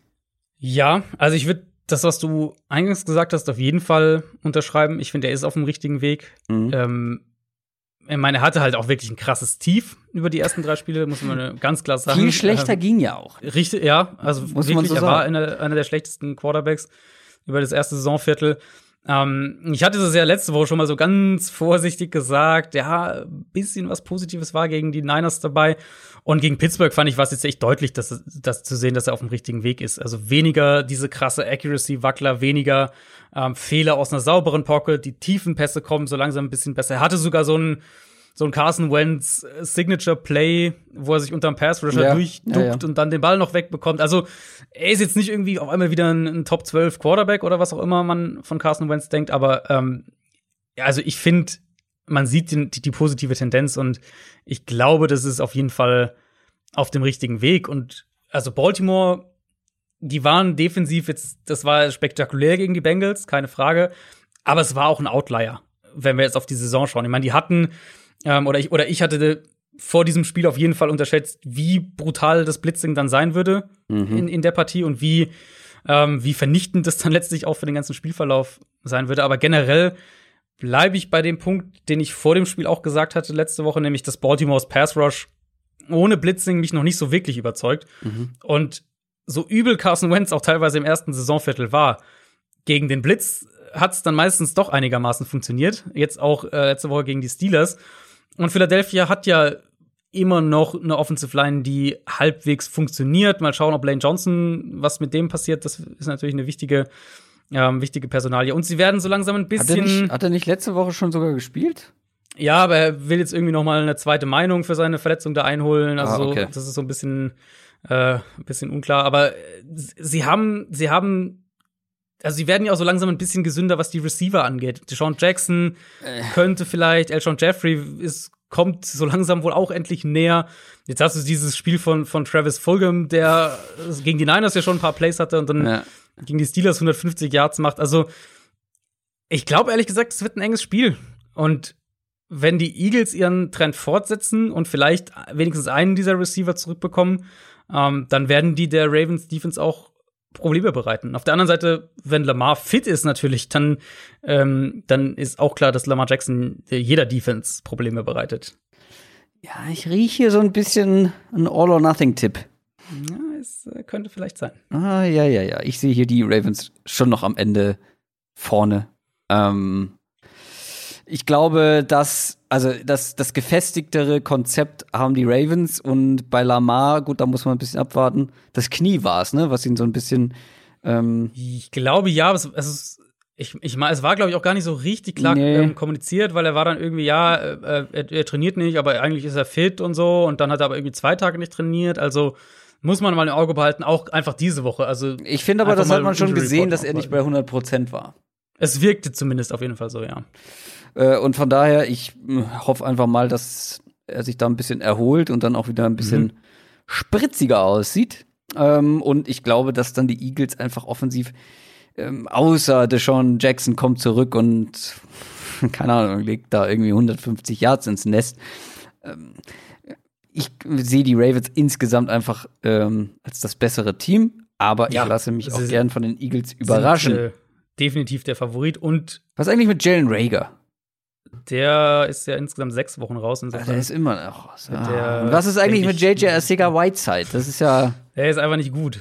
Das ist halt wirklich, da muss man leider, glaube ich, schon jetzt sagen, ist eine meiner größten, wenn nicht meine größte Fehleinschätzung, die ich in diesen beiden Drafts, die wir mit dem Podcast begleiten hatte. Weil die anderen, das waren dann Die waren nicht ganz so schlimm, oder sie waren halt wie Darius Guice zum Beispiel. Oder Anderson, Rodney Anderson. Die waren dann eher verletzungsbedingt. Genau. Die hatten andere Gründe, aber von Isaiah Whiteside kommt einfach gar nichts. Da habe ich viel mehr erwartet. Er sieht auch nicht aus wie der gleiche Spieler. Das stimmt, ja. Und da ist wieder die Frage, das wird was sein, was wir Richtung Draft-Season dann auch wieder thematisieren können. Eben, wie viel gibst du dem Contested Catch Receiver? Ja gut, da beweist aber T. Higgins gerade das Gegenteil. Ja, absolut. Also ich glaube, das kann man nicht pauschalisieren. Nee, auf keinen Fall. Nur die Frage ist eben, welche anderen Qualitäten hast du halt? Ja, der Release. Ich war doch so begeistert. Also ja, ich weiß. Naja. Das hat man leider noch so gar nicht gesehen. Letzte Personalie, Darius Slay könnte eventuell in dem Spiel ausfallen. Der hat meines Wissens nach eine Gehirnerschütterung und ist im Protokoll. Also auch das muss man im Auge behalten. Marquise Brown, let's go. Vikings gegen Falcons steht als nächstes auf dem Zettel. Vikings haben die zweite Halbzeit gegen die Seahawks komplett verpennt und dann noch verloren. Mit 1-4 steht man da jetzt am Ende. Falcons, die haben noch ein bisschen länger gepennt gegen die Panthers und auch verloren. Zum 5. Mal in dieser Saison. 0-5. Trainerwechsel. Dan Quinn raus. Du hast es schon in den News gesagt. Raheem Morris ist jetzt der Interimscoach. Galt mal. Die Athletic hat dann einen ausführlichen Artikel darüber geschrieben. Galt mal vor Jahren so als eins der größten Trainertalente, die irgendwie in der NFL unterwegs waren. Wo alle gesagt haben, der wird auf jeden Fall mal Headcoach. War er dann zeitweise auch, oder? Ja. War er zeitweise auch, genau. Was mich so ein bisschen wundert, ist, ja, er soll irgendwie so ein charakterlich starker Typ sein und so. Das Problem ist, der war für die Falcons-Defense die letzten Monate und länger verantwortlich. Und das war eine der schlechtesten Defenses der Liga. Warum wird's denn jetzt gegen die Vikings besser mit den Falcons? Ja, gut. Da, also weiß man logischerweise auch immer nicht genau, was dann Dan Quinn war und was woanders vielleicht herkam. Morris hat auf jeden Fall einen anderen Hintergrund, wenn wir jetzt von wie er schematisch geprägt ist, reden, weil Dan Quinn kam ja ganz klar aus dieser Seattle-Schule. Morris war vorher bei den Buccaneers, da war er auch Headcoach und dann Washington. Insofern vielleicht viel mit Mike Tomlin zu tun gehabt. Ja, vielleicht sehen wir einen anderen Ansatz. Vielleicht ist es eine andere Identität. Die Frage ist natürlich auch immer, wie schnell man das dann einbauen kann. Und hat er das Spielermaterial dafür, ist natürlich auch noch eine Frage. Das kommt dann auch noch dazu. Ich bin halt generell eigentlich bei Minnesotas Offense eben, wenn wir auf das Matchup schauen, an dem Punkt angekommen, dass ich mir eigentlich relativ wenig Sorgen mehr um die mache. Die haben wirklich diese Transformation mehr oder weniger wie letztes Jahr gehabt. Die ersten Spiele absoluter Murks, furchtbare Offense, eine der schlechtesten der Liga. Und dann öffnen sie halt das vertikale Passspiel, gerade aus Play-Action. Und in diesem Fall jetzt dieses Jahr, Justin Jefferson kommt in der Saison an und plötzlich läuft es wieder. Und ich finde so ein bisschen sind wir jetzt an dem Punkt. Sie attackieren ganz gut vertikal, passt dann auch das Play-Action, Passspiel zu dem, was sie generell offensiv spielen wollen mit dem Outside-Zone-Run-Game. Und sie haben halt eben dieses Receiver-Duo gegen eine Falcons-Secondary, die einfach nicht gut ist. Auch wenn sich da jetzt dieses Lazarett so langsam ein bisschen lichtet. AJ Terrell und die beiden Safeties haben ja auch wieder gespielt gegen Carolina. Aber ich glaube, dass da Minnesota ernsthafte Probleme denen bereiten wird. Vielleicht, wenn man einen Punkt, um Falcons-Fans so ein bisschen was mitzugeben, wenn wir einen Punkt da uns aussuchen, Matchup, Knackpunkt, vielleicht könnte eben sein, die beiden Vikings-Guards, die jetzt selbst auch gegen Seattle nicht gut aussahen. Und die Seahawks haben wirklich wenig individuelle Pass-Rush-Qualitäten außerhalb von Jamal Adams.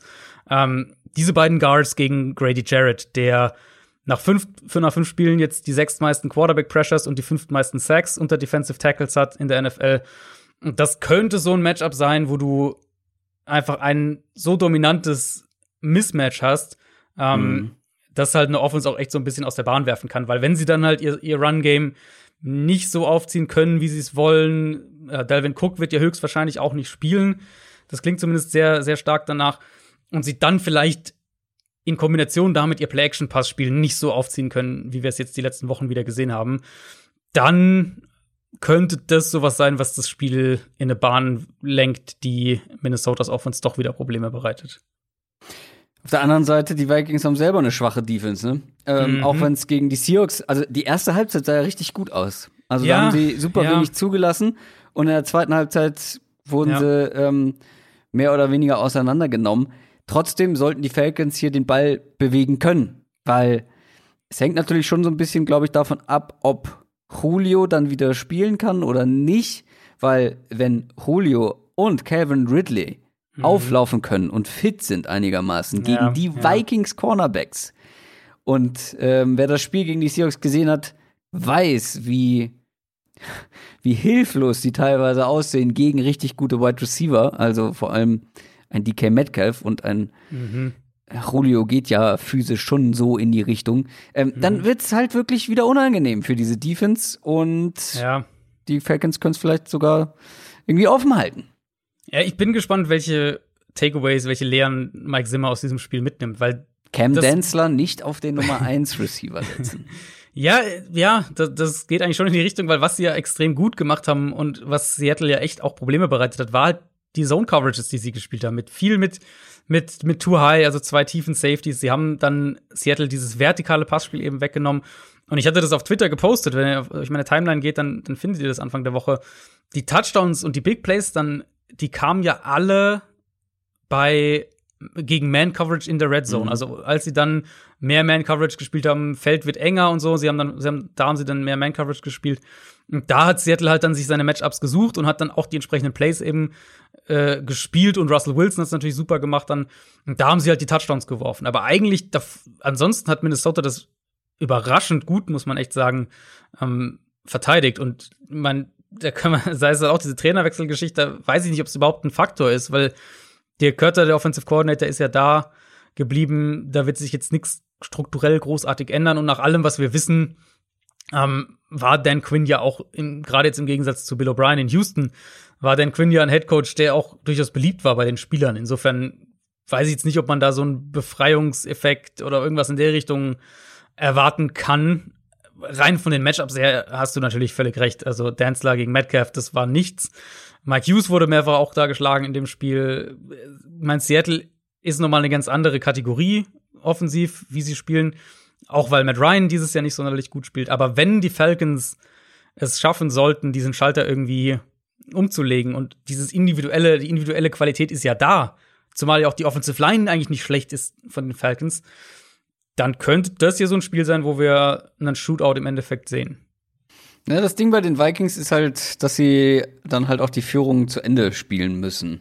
Dass sie da dann auch nicht zu konservativ werden dürfen. Gut, sie haben zum Beispiel versucht, den 4. Versuch auszuspielen, hat dann nicht geklappt. Also da waren sie nicht konservativ, aber auch was Run-Game angeht. Das machen sie halt wirklich gerne. Aber dann muss man vielleicht einfach mit Thielen und Jefferson und Cousins noch ein bisschen weiter powern, damit die Falcons können halt noch mal mit ihrer offensiven Kraft wieder rankommen. Patriots gegen Broncos, das ist das Nachholspiel sozusagen. Genau. Das ist das, was verschoben wurde. Wir haben letzte Woche schon darüber gesprochen, aber es sind jetzt ein bisschen andere Voraussetzungen, weil es werden zwei andere Quarterbacks auf dem Feld stehen. Höchstwahrscheinlich zumindest. Ja. Ich hatte ja so ein bisschen Angst, die Patriots Defense gegen Brad Ripien zu sehen, weil ich weiß, dass dann sämtliche Brad Ripien-Takes von mir auseinander zerflattert werden. Das wird jetzt aber höchstwahrscheinlich nicht passieren, weil das sieht ganz danach aus, als würde Drew Lock starten. Macht es für die Broncos zwar irgendwo besser, aber trotzdem ist das nicht unbedingt ein Matchup, was du haben willst, wenn du aus einer Verletzungspause zurückkommst. Ja, da dann die große Frage eben auf der anderen Seite, ob Stephon Gilmore spielen kann. Das war ja der Spieler, der positiv getestet wurde. Der hatte seinen Test am Dienstag, also vergangene Woche Dienstag. Sollte er also ohne Symptome bleiben, dann gäbe es zumindest eine Timeline, dass er Richtung Wochenende zum Team zurückkehrt und auch spielen könnte. Das würde das Spiel natürlich deutlich verändern von den Matchups her, ganz klar. Weil dann hast du aus Patriots Sicht eben Gilmore, den du gegen Jerry Jeudy stellen kannst. KJ Hamler hätte am Montag auf jeden Fall nicht gespielt, hätte das Spiel da stattgefunden. Insofern da ist ein großes Fragezeichen hinter dem Einsatz. Noah Fant zumindest, bei dem sieht so aus, als hätte dieses erneute Aufschieben des Spiels geholfen. Der wird wohl spielen können. Ich sehe halt generell nicht so wahnsinnig viele Matchups aus Sicht der Broncos Offense, die mir da gefallen. Insbesondere natürlich, wenn Gilmore spielen kann. An sich, aus Denvers Sicht, geht es dir nur um eine Sache. Du willst jetzt Drew Lock zurück auf dem Feld haben und dann willst du Lock eben über den weiteren Saisonverlauf ernsthaft bewerten können. Das ist Ziel und alles Nummer 1 und Prio Nummer 1. So gesehen ist die Patriots Defense natürlich ein ganz guter Maßstab. Also dann weißt du gleich mal, wo du im Vergleich zu einer sehr guten Defense stehst. Aber rein von den individuellen Matchups vielleicht am ehesten noch, was sie mit Noah Fant machen können. Aber die Patriots sind halt auch gut dann darin, mit ihren Safeties, haben wir gegen die Raiders ja gesehen, so einen Tight End, wenn das die primäre Waffe dann ansonsten ist, den dann so ein bisschen auszuschalten. Und ja, Matchup-technisch wird es auf jeden Fall schwierig, aber ich muss sagen, ich bin sehr gespannt zu sehen, was Drew Lock machen kann. Er sollte zumindest, wenigstens eine Sache, er sollte zumindest ja ein bisschen Zeit in der Pocket haben in dem Spiel. Ja, könnte aber auch ein Chase Winovich-Spiel werden. Also ja, klar, Chase Winovich spielt eine sehr gute Saison, aber an sich glaube ich, dass da eher häufiger kein Pressure in der Pocket sein sollte. Das wird dich weniger interessieren, aber interessant vor allem für alle Fantasy-Football-Spieler und Running-Back-Fans. Melvin Gordon könnte wahrscheinlich nicht spielen. Ja. Das ist wohl noch nicht so ganz klar. Der wurde aber, das ist ganz frisch, verhaftet wegen Trunkenheit am Steuer und überhöhter Geschwindigkeit, wenn ich das richtig gelesen habe. Und da ist noch nicht ganz klar, ob man ihn spielen lässt, ob er spielen darf, wie auch immer. Aber nur, damit ihr es mal gehört habt. Auf der anderen Seite hat das vielen Spielern, glaube ich, ganz gut getan, dass das Spiel verschoben wurde. Vor allem voran natürlich Cam Newton, der höchstwahrscheinlich nicht gespielt hätte, wenn es ganz normal stattgefunden hätte. Mit ihm wird es für die Patriots Offense natürlich um einiges leichter als mit Jared Stidham oder Brian Hoyer, ganz egal. Sollte, oder das ist auch für die Patriots insgesamt sehr, sehr wichtig, dass Cam Newton spielt, weil diese Broncos-Defense, ich habe es, glaube ich, irgendwann schon mal gedroppt, wir haben schon mal drüber gesprochen, da fehlen so viele wichtige Leute und trotzdem machen die das nicht so verkehrt eigentlich. Ja, also zu Cam vielleicht ganz kurz. Er hatte den positiven Test, er hat auch weiterhin keine Symptome, nach allem, was wir wissen. Wird jetzt natürlich weiter täglich getestet, aber wenn er weiter ohne Symptome bleibt, dann hätte er theoretisch nach 10 Tagen schon zurückkehren können. Das wäre dann, glaube ich, der Dienstag schon gewesen. Ich gehe davon aus, dass er spielt. Ich gehe davon aus, dass er am Donnerstag zum Team zurückkehrt, allerspätestens am Freitag, und dann auch mit dem Team sich vorbereitet auf das Spiel. Klar, völlig andere Aufgabe, völlig andere Offense, wenn Cam Newton spielt. Patriots haben eine gute Offensive Line. Die Broncos, was sie haben, und das ist dann in dem Spiel umso größerer Faktor, ist eine gute Run-Defense. Wahrscheinlich Top 5, würde ich sagen, Top 5 Run-Defense. Und das halt nicht nur, weil die Defensive Line gut ist, mit Chubb, mit Shelby Harris, mit Malik Reed, da sind sie ganz gut aufgestellt, sondern vor allem eben auch, sie haben starke Second-Level-Run-Verteidiger eben mit den Safeties, teilweise auch Linebacker. Und das wird natürlich wichtig sein hier in dem Spiel, ganz klar. Also, wie die Patriots Offense auch aufgebaut ist, ich habe das auch wirklich nochmal nachgeschaut, weil ich die Zahlen nicht glauben konnte. Aber Cam Newton, obwohl er 2 Spiele weniger gespielt hat, hat die meisten designten Runs aller Nicht-Runningbacks. Also sprich, mehr designte Runs als Lamar Jackson, als Kyler Murray. Das ist schon das Kernelement dieser Offense, wenn er spielt. Und klar, sie hatten dieses Shootout-Spiel gegen Seattle, aber ich glaube, da können wir uns relativ sicher sein, dass es eher so die Ausnahme war. Wenn die Broncos dieses Run-Game einigermaßen verteidigt bekommen, wird's, glaube ich, spannend, weil Denver hat einen guten Slot-Corner, einen Bryce Callahan, der dann auch einen Julian Edelman so ein bisschen vielleicht häufiger mal abmelden kann, und dann sind sie zwar auf Outside-Corner anfällig, auch da aber könnte der erneute Aufschub ihnen helfen, weil Ajibuye vielleicht zurückkommt. Aber vor allem sind die Patriots da ja einfach nicht gefährlich auf Outside Receiver. Insofern, das könnte, glaube ich, ein engeres Spiel werden, als man vielleicht im ersten Moment denkt, weil, bin ich bei dir, ich glaube auch, dass Denvers Defense das eng halten kann auf der Seite des Balls. Ich habe irgendwie relativ geringe Erwartungen an das Spiel. Also vor allem, was die Attraktivität. Es wird halt wenig Punkte. Ja, genau. Also die Attraktivität wird sich, glaube ich, oder die offensive Attraktivität wird sich in Grenzen halten. 2017 Spiel ist das. Irgendwie so. Steelers gegen Browns. 4-0 sind die Steelers. Die haben die Eagles geschlagen und die Browns sind 4-1 nach dem Sieg gegen die Colts, den ich prophezeit habe und das auch zum Glück bei All or Nothing beim Tipp der Woche festgehalten habe. Es tat sehr gut. Danke der Nachfrage. Aber das ist ein absolutes Top-Spiel. Zwei Teams, die sehr gut in die Saison gestartet sind, aus der gleichen Division.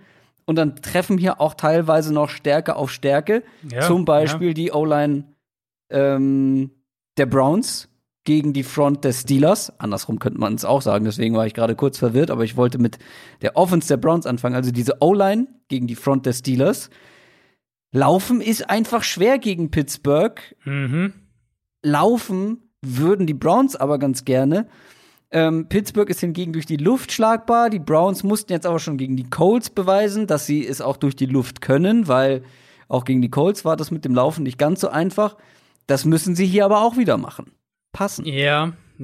Und da fangen halt für mich ein bisschen die Zweifel an, weil ich finde, Cleveland ist, und da gibt es ein paar Teams dieses Jahr, die Raiders gehören da dazu, die Panthers gehören auch da dazu. Aber Cleveland ist für mich auch so ein Paradebeispiel-Team dafür, wie krass wichtig einfach die offensiven Umstände sind, wenn man eben keinen Elite-Quarterback hat. Und ich finde, Baker Mayfield spielt okay, aber, und das klingt jetzt vielleicht kontrovers für den einen oder anderen, aber ich finde, er spielt nicht signifikant besser als letztes Jahr. Es ist halt, alles um ihn herum ist deutlich besser. Angefangen mit der Offensive Line. Letztes Jahr hast du ihn aber auch verteidigt und hast gesagt, er wird schlechter gemacht, als er spielt. Also das muss man vielleicht auch noch mal dazu sagen. Richtig, genau. Insofern, genau, deckt sich. Aber ich finde, er ist irgendwo so halt um den 15 bis 20 bester Quarterback, so in der Range irgendwo spielt er für mich. Offensive Line ist natürlich deutlich besser, das Play-Calling ist viel besser. Es harmoniert halt aber auch besser, ne? Genau, es harmoniert alles besser.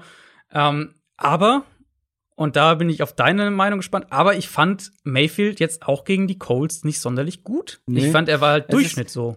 Ja, ich habe gerade überlegt, ob ich es auch so sehe, dass er nicht besser spielt als letztes Jahr.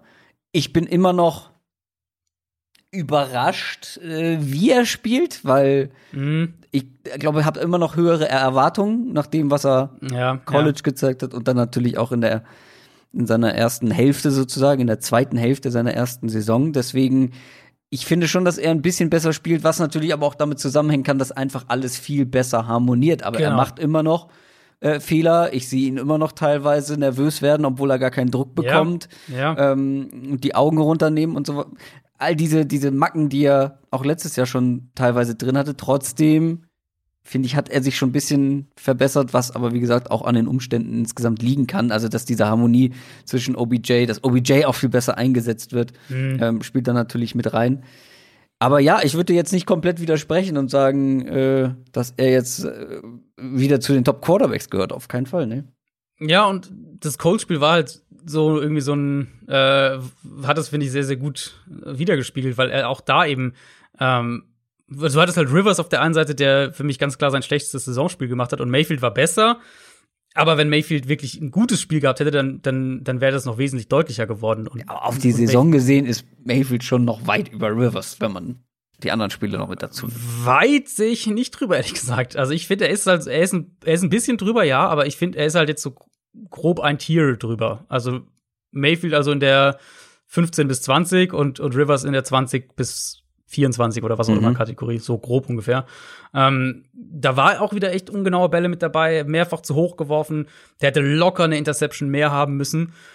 Umso beeindruckender ist es natürlich, dass sie das Spiel trotzdem gewinnen. Und das ist ja, obwohl, was wie du gesagt hast, das Run-Game auch nicht sonderlich gut funktioniert hat. Und das Run-Game ist auf jeden Fall Identität Nummer 1 für diese Offense.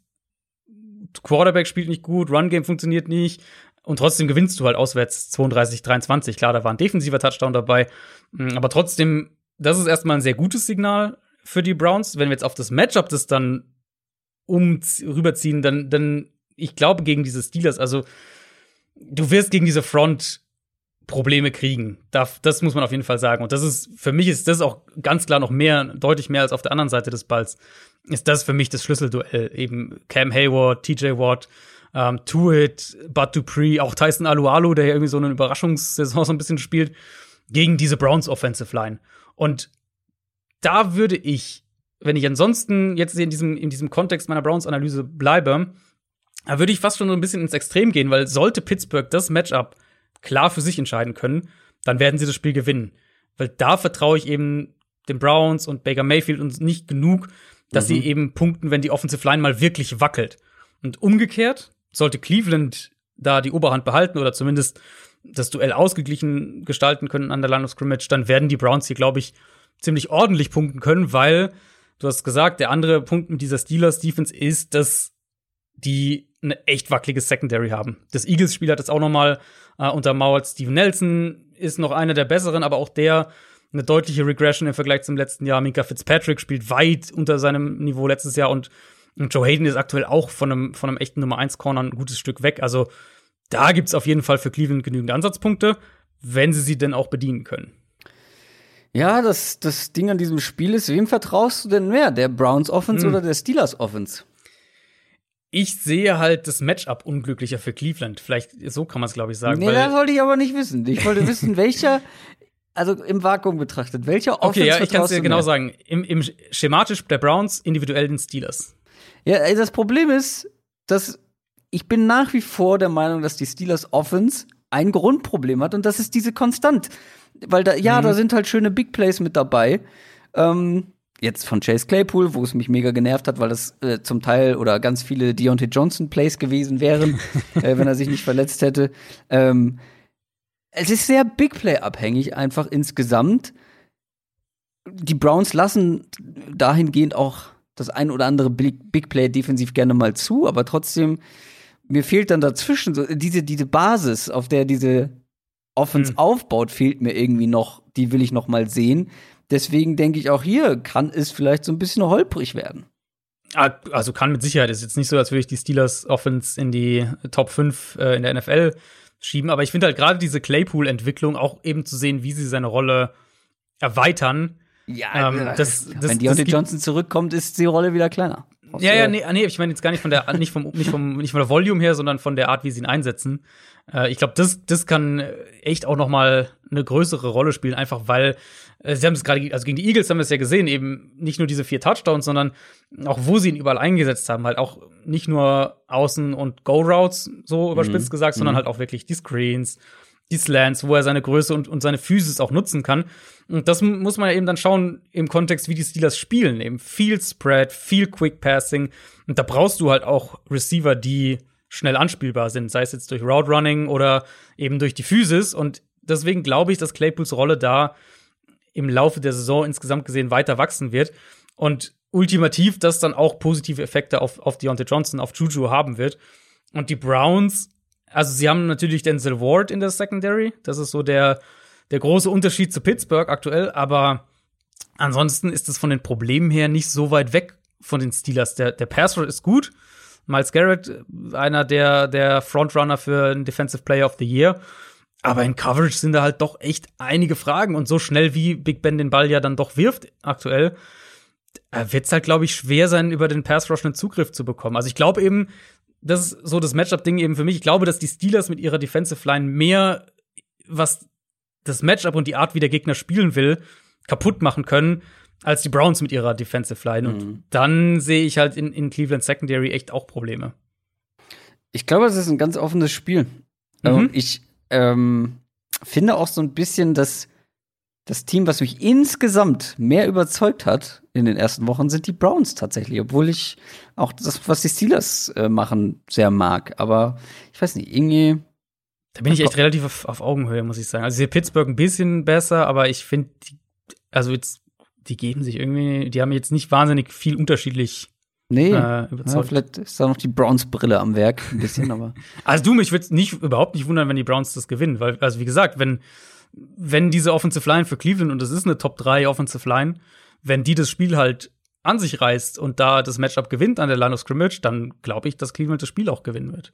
Das ist auf jeden Fall ein Spieltag, merkt man jetzt schon, wo sich im Tippspiel, im Downside-Talk-Tippspiel einiges verändern wird. Ich bin rangekommen übrigens, Adrian. Noch ein Punkt hinter dir. Hey. Giants, Washington. Das ist ja was ganz anderes jetzt. Das ist eher ein Kellerduell. 0-5 Giants haben gegen die Cowboys noch den Sieg verschenkt. 1-4 Washington, deutliche Niederlage gegen die Rams. Ja, beide schwach, ne? Welches ist schwächer, ist die Frage. Daniel Jones fummelt wie eh und je. 22 Fumbles in 18 Spielen. Das ist einfach brutal. Und du hattest natürlich recht, wobei ich dir es ein bisschen übel nehme, dass du nicht das mediale Feingespür hast, wenn ich so einen Teaser mache, dass du den dann direkt spoilern willst. Daniel Jones ist nämlich der mit den 44% Dropbacks, die er unter Druck steht.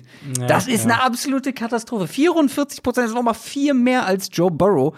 Und das Schöne ist ja, da kommt jetzt die Washington Front mit Chase Young zurück. Und ich glaube, diese Washington Front hat mal wieder so richtig Bock, ein Spiel zu dominieren. Das konnten sie in den letzten Wochen nicht so richtig. Das passt richtig gut.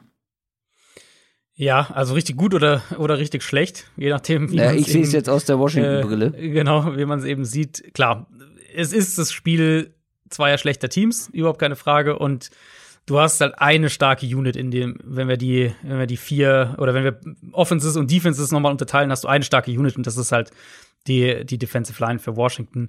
Und dann ist es eben so ein Spiel, wo es einfach die Frage ist, können sie das denn so an sich reißen mit dieser Defensive Line, eben was vom Matchup ging, auch gegen diese Giants Line, plus eben die Art und Weise, wie Daniel Jones spielt, völlig im Bereich des Möglichen liegt, dass Washingtons Defensive Line das einfach total dominiert.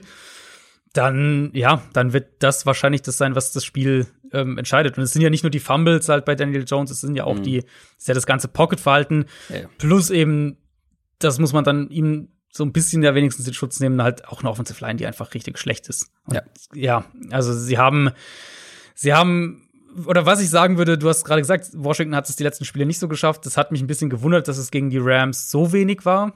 Also da hatte ich mir ein bisschen mehr Lebenszeichen von der Defensive Line schon erhofft in dem Matchup.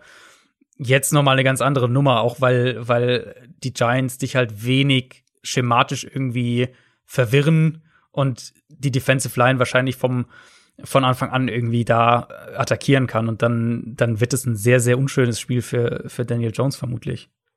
Auf der anderen Seite hat Alex Smith sein Comeback gefeiert, was natürlich Wahnsinn war. Also ja. Wirklich? Damit habe ich nicht gerechnet. Was ich nicht verstanden habe, ist, dass also Kyle Allen hat ja angefangen, hat sich dann verletzt, dann kam Alex Smith rein, alles schön und gut, konnte sogar Aaron Donald auf dem Rücken tragen und so. Hat jeder von uns wahrscheinlich mal kurz die Luft angehalten, aber Kyle Allen war dann eigentlich schon wieder so weit zu spielen und Ron Rivera hat gesagt, nö, wir lassen Alex Smith mal drin. Also, warum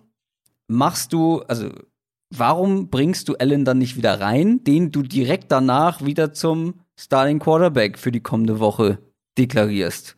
Also, so wie ich das verstanden habe, also die Szene war ja, wieso Allen raus musste, war ja ein Hit, ein Helmet-to-Helmet-Hit von Jalen Ramsey, wo er dann eben gecheckt werden musste, natürlich auch auf Gehirnerschütterung. Und so wie ich das verstanden habe, das Statement von Ron Rivera war es eben in die Richtung, er wollte halt nicht riskieren, dass Allen jetzt noch mal direkt einen Hit einsteckt, was natürlich lieber riskieren, dass Alex Smith noch ein paar Hits von Aaron Donald einsteckt. Natürlich, genau, in der Konstellation klingt es natürlich sehr, sehr absurd, aber ja, also dieses Alex Smith Comeback und der hat sich auch, da bin ich mir sehr, sehr sicher, fast egal, was noch passiert, hat der sich den Comeback Player des Jahres Award damit, dass er da gespielt hat, gesichert. Ja, ist ja, also vielleicht sollten wir es kurz thematisieren, weil diese Story ist ja so krass. Mit diesen 17 OPs, der hat 8 Monate mit einer externen Stütze, ist der durch die Gegend gelaufen. Seit Woche 11, 2018 nicht mehr gespielt. Und ich fand es wirklich krass, als er dann reinkam. Du hast halt, es gab 2 Momente am vergangenen Spieltag, oder am vergangenen Sonntag, wo es so ein kollektives, ganz Social Media und irgendwie jeder, der gerade schaut, ist irgendwie so emotional angefasst und es war die Prescott-Verletzung und eben als Alex Smith da reinkam. Du hast wirklich so eine kollektive Nervosität gespürt. Dann noch seine Frau auf der Tribüne, die mit den Nerven völlig am Ende war. Das hat man sogar mit Maske nur in den Augen gesehen, ne? Wirklich, ganz genau. Ja. Das ist natürlich eine unglaubliche Story, überhaupt keine Frage. Und ich würde vermuten, eben so absurd es klingt, tatsächlich war die Angst, dass Kyle Allen sich dann noch mal verletzt, dann größer als dass Alex Smith sich dann noch mal verletzt. Aber der sportliche Takeaway ist ja einfach, dieser Washington Offense ist einfach schlecht. Die Offensive Line ist brutal wackelig, gerade die linke Seite von der Offensive Line. Und so ein Trent Williams wäre gut, ne? Das wäre hilfreich, ja. Und es hat jetzt auch keine Wunderdinge irgendwie getan, dass man Haskins rausgenommen hat. Das war alles kurz. Wenn überhaupt der Ball ankam, war es alles kurz. Allen hatte so zwei, drei ganz gute Momente, aber auch der wird jetzt diese Offense nicht tragen. Und dann ist es halt kurz und dann Terry McLaurin rette uns so ein bisschen. Der hatte 85% der Intended Air Yards in dem Spiel. Für die Washington alles Offense. Wie immer eigentlich, oder? Ja, also das ist aber halt es ist halt so eine zähe Offense. Du hast eben zig Bälle zu den Running Backs, die halt 4 Yards bringen oder incomplete sind oder hinter der Line of Scrimmage landen. Und dann eben der Versuch, irgendwas über McLaurin zu machen. Ja, das wird kein schönes Spiel werden. Ich habe dir gestern schon mein Fazit zu diesem Spiel geschickt. Ist mir relativ wurscht, wer gewinnt. Aber wer das gewinnt, das sage ich euch später beim Tipp der Woche. Ist es so? Mhm. Panthers gegen Bears ist das nächste Spiel. Wenn ich da nehmen soll beim Tipp der Woche, ehrlich gesagt. Was? Ich wüsste gar nicht, wenn ich da nehmen würde. Ich schon. Panthers gegen Bears.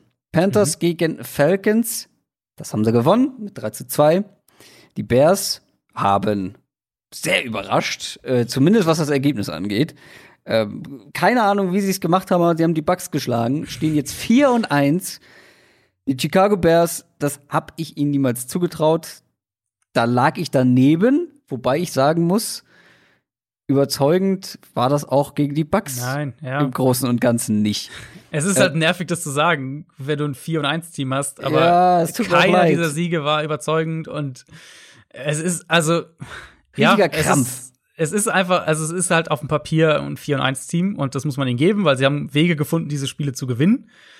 Wobei ich in dem Spiel zum Beispiel sagen würde, dass die Bucks sich mehr selber geschlagen haben, aber gut. Es ist aber halt ein 4-1-Team, was einfach nicht spielt wie ein 4-1-Team. Mhm. Aber die Panthers spielen wie ein 3-2-Team.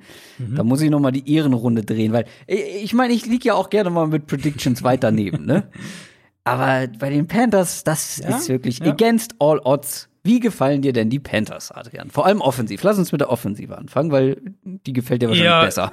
Ist auch, finde ich, das deutlich spannendere Matchup in dem Spiel jetzt Panthers Offense gegen Bears Defense. Die Bears Defense hat, glaube ich, da den ein oder anderen Sieg zu verantworten von den Bears. Das kann man sicher so sagen, ja. Also ich bleibe bei Carolina, zumindest bei einem Punkt bleibe ich bei meiner Analyse, nämlich dass Bridgewater halt ist okay als Game Manager, aber eben nicht mehr. Aber hab's eben schon bei den Browns, hab's ja schon auch mit aufgezählt. Aber ist der perfekte Quarterback für das, was sie spielen wollen.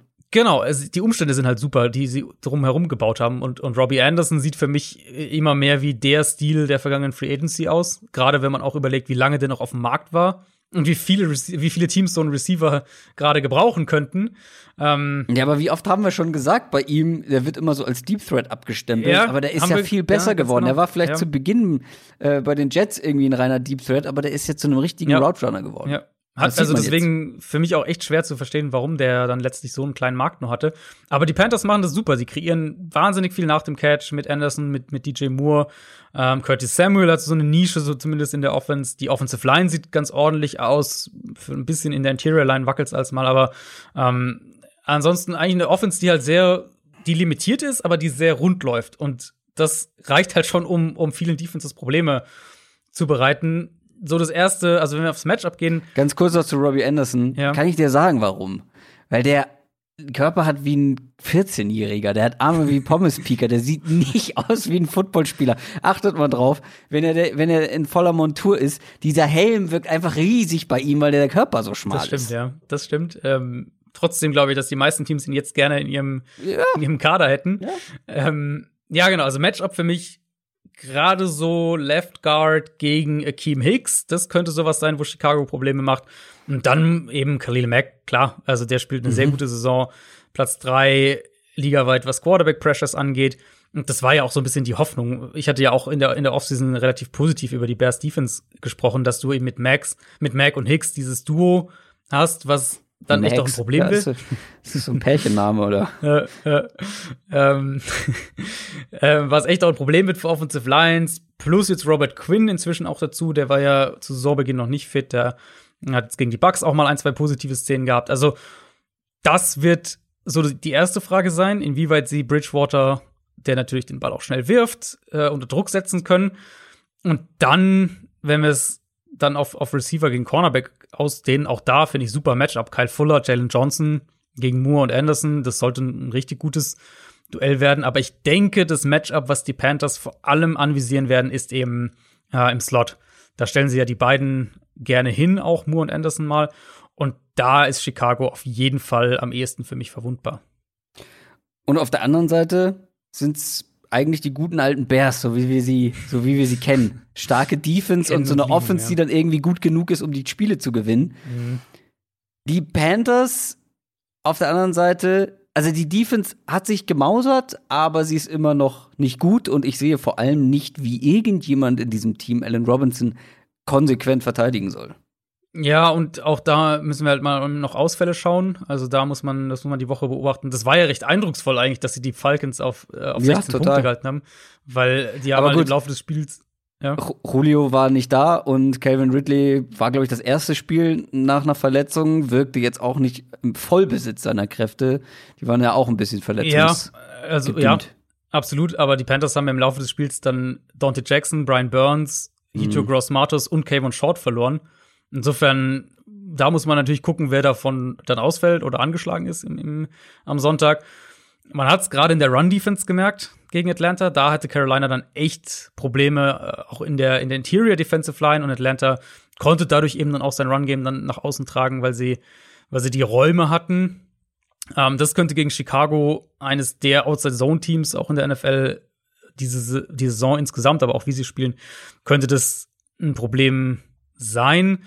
Mit Robinson hast du natürlich recht. Das ist ja generell immer die Frage bei Chicagos Gegnern. Die andere Frage ist eben jede Woche, welchen Nick Foles bekommen wir? Und dann halt in dem Spiel, ich könnte mir vorstellen, dass das so ein Matchup wird, wo Darnell Mooney vielleicht für ein, zwei Big Plays gut ist. Der auch aus dem Nichts kam irgendwie. Was ist eigentlich mit Riley Ridley? Der war im letzten Spiel, glaube ich, gar nicht aktiv. Zumindest letzte Woche meine ich gar nicht. Ja. Ich habe mal geguckt aus Interesse. Ich glaube, damit können wir es auch schon belassen bei dem Spiel. Es ist relativ offen tatsächlich, glaube ich, weil die Bears sowieso alle Spiele offen halten können mit ihrer Defense. Aber sie werden auch irgendwie punkten können gegen die Panthers. Denke ich eigentlich auch, ja. Ich finde es wirklich schwer. Ich habe Chicago vielleicht so ganz leicht vorne, aber die Gefahr, also die Baseline ist für Carolina, die Baseline ist für Carolina halt höher. Ja, von Carolina weißt du halt viel eher, was du kriegst. Jaguars gegen Lions. Die Jaguars stehen 1-4, haben gegen die Texans verloren. Die Lions hatten Bye-Week, stehen 1-3. Die Jaguars fallen so ein bisschen auseinander. Du hast es eben schon mal angedeutet. Defensiv kommt da gar nichts mehr. Das liegt natürlich auch an Verletzungen, wenn man irgendwie den Nummer 1, 2 und 3 Spieler aus seiner Defense verliert. Ja. Aber offensiv haben sie dann auch nicht genug Power, um das aufzufangen. Doug Marrone ist weiterhin Headcoach der Jaguars. Wenn sie das verlieren gegen die Lions, die 1-3 stehen, ist er das auch noch nächste Woche? Ich denke, ja. Ich glaube, das wird so eine Geschichte sein. Das ist so mittlerweile meine Vermutung, dass das so eine Geschichte wird, wo der dann irgendwie, weiß ich nicht, Woche 15 entlassen wird oder sowas. Also kurz bevor dann das große, alle Black Monday und so weiter losgeht, dass es dann irgendwann so in die Richtung passiert. Also klar, Miles Jack, Josh Allen, CJ Henderson haben gegen Houston gefehlt. Da muss man auch wieder gucken, wer spielen kann. Das sind die drei wichtigsten Spieler in der Jaguars-Defense. Aber trotzdem macht das so einen Riesenunterschied, weil in den Spielen davor waren sie dabei und die Defense war trotzdem schwach. Ja, es macht sich halt noch schlechter, ne? Klar. Also, die Frage, die ich mir dann halt gestellt habe auf der anderen Seite, ist eben, was erwarten wir denn überhaupt von der Lions-Offense? Oder was trauen wir der Lions-Offense denn überhaupt zu?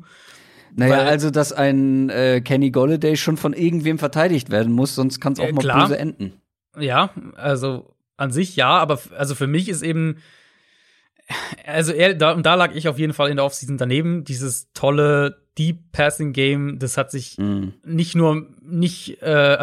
dass eine leichte Regression kommt und so, alles gut, aber das hat sich halt gar nicht übertragen. Man sieht es wirklich nur sehr, sehr vereinzelt und ansonsten ist es halt, finde ich, eine echt eindimensionale Offense. Das ist alles in der Mitte des Feldes, sehr, sehr runlastig bei Early Down, ohne dann aber halt diesen 20, 30 Yard Pass von Stafford bei Third and Long zu bekommen, ja, so ein bisschen überspitzt gesagt, und das macht's halt schon echt zäh. Also ich denke auch, rein von der individuellen Qualität haben die Lions da deutlich mehr, wenn wir Lions Offense gegen Jaguars Defense uns anschauen, aber Marvin Jones, Hawkinson noch dazu, die musst du alle irgendwie verteidigen. Genau, aber generell die Lions Offense finde ich echt sehr, sehr trist und das finde ich schade, weil ich dachte, das könnte eine Saison werden, wo wir mal eine andere Lions Offense sehen.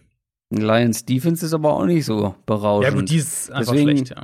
Könnte es tatsächlich ein punktreiches Spiel auch werden, weil ist jetzt nicht so, dass die Jaguars den Ball gar nicht bewegen können, nur halt meistens nicht genug, um die Defizite der eigenen Defense aufzufangen. Und vor allem, wenn sie nicht laufen können, wird es auch etwas schwieriger, weil dann fehlen ihnen die Waffen im Passspiel außer Chark.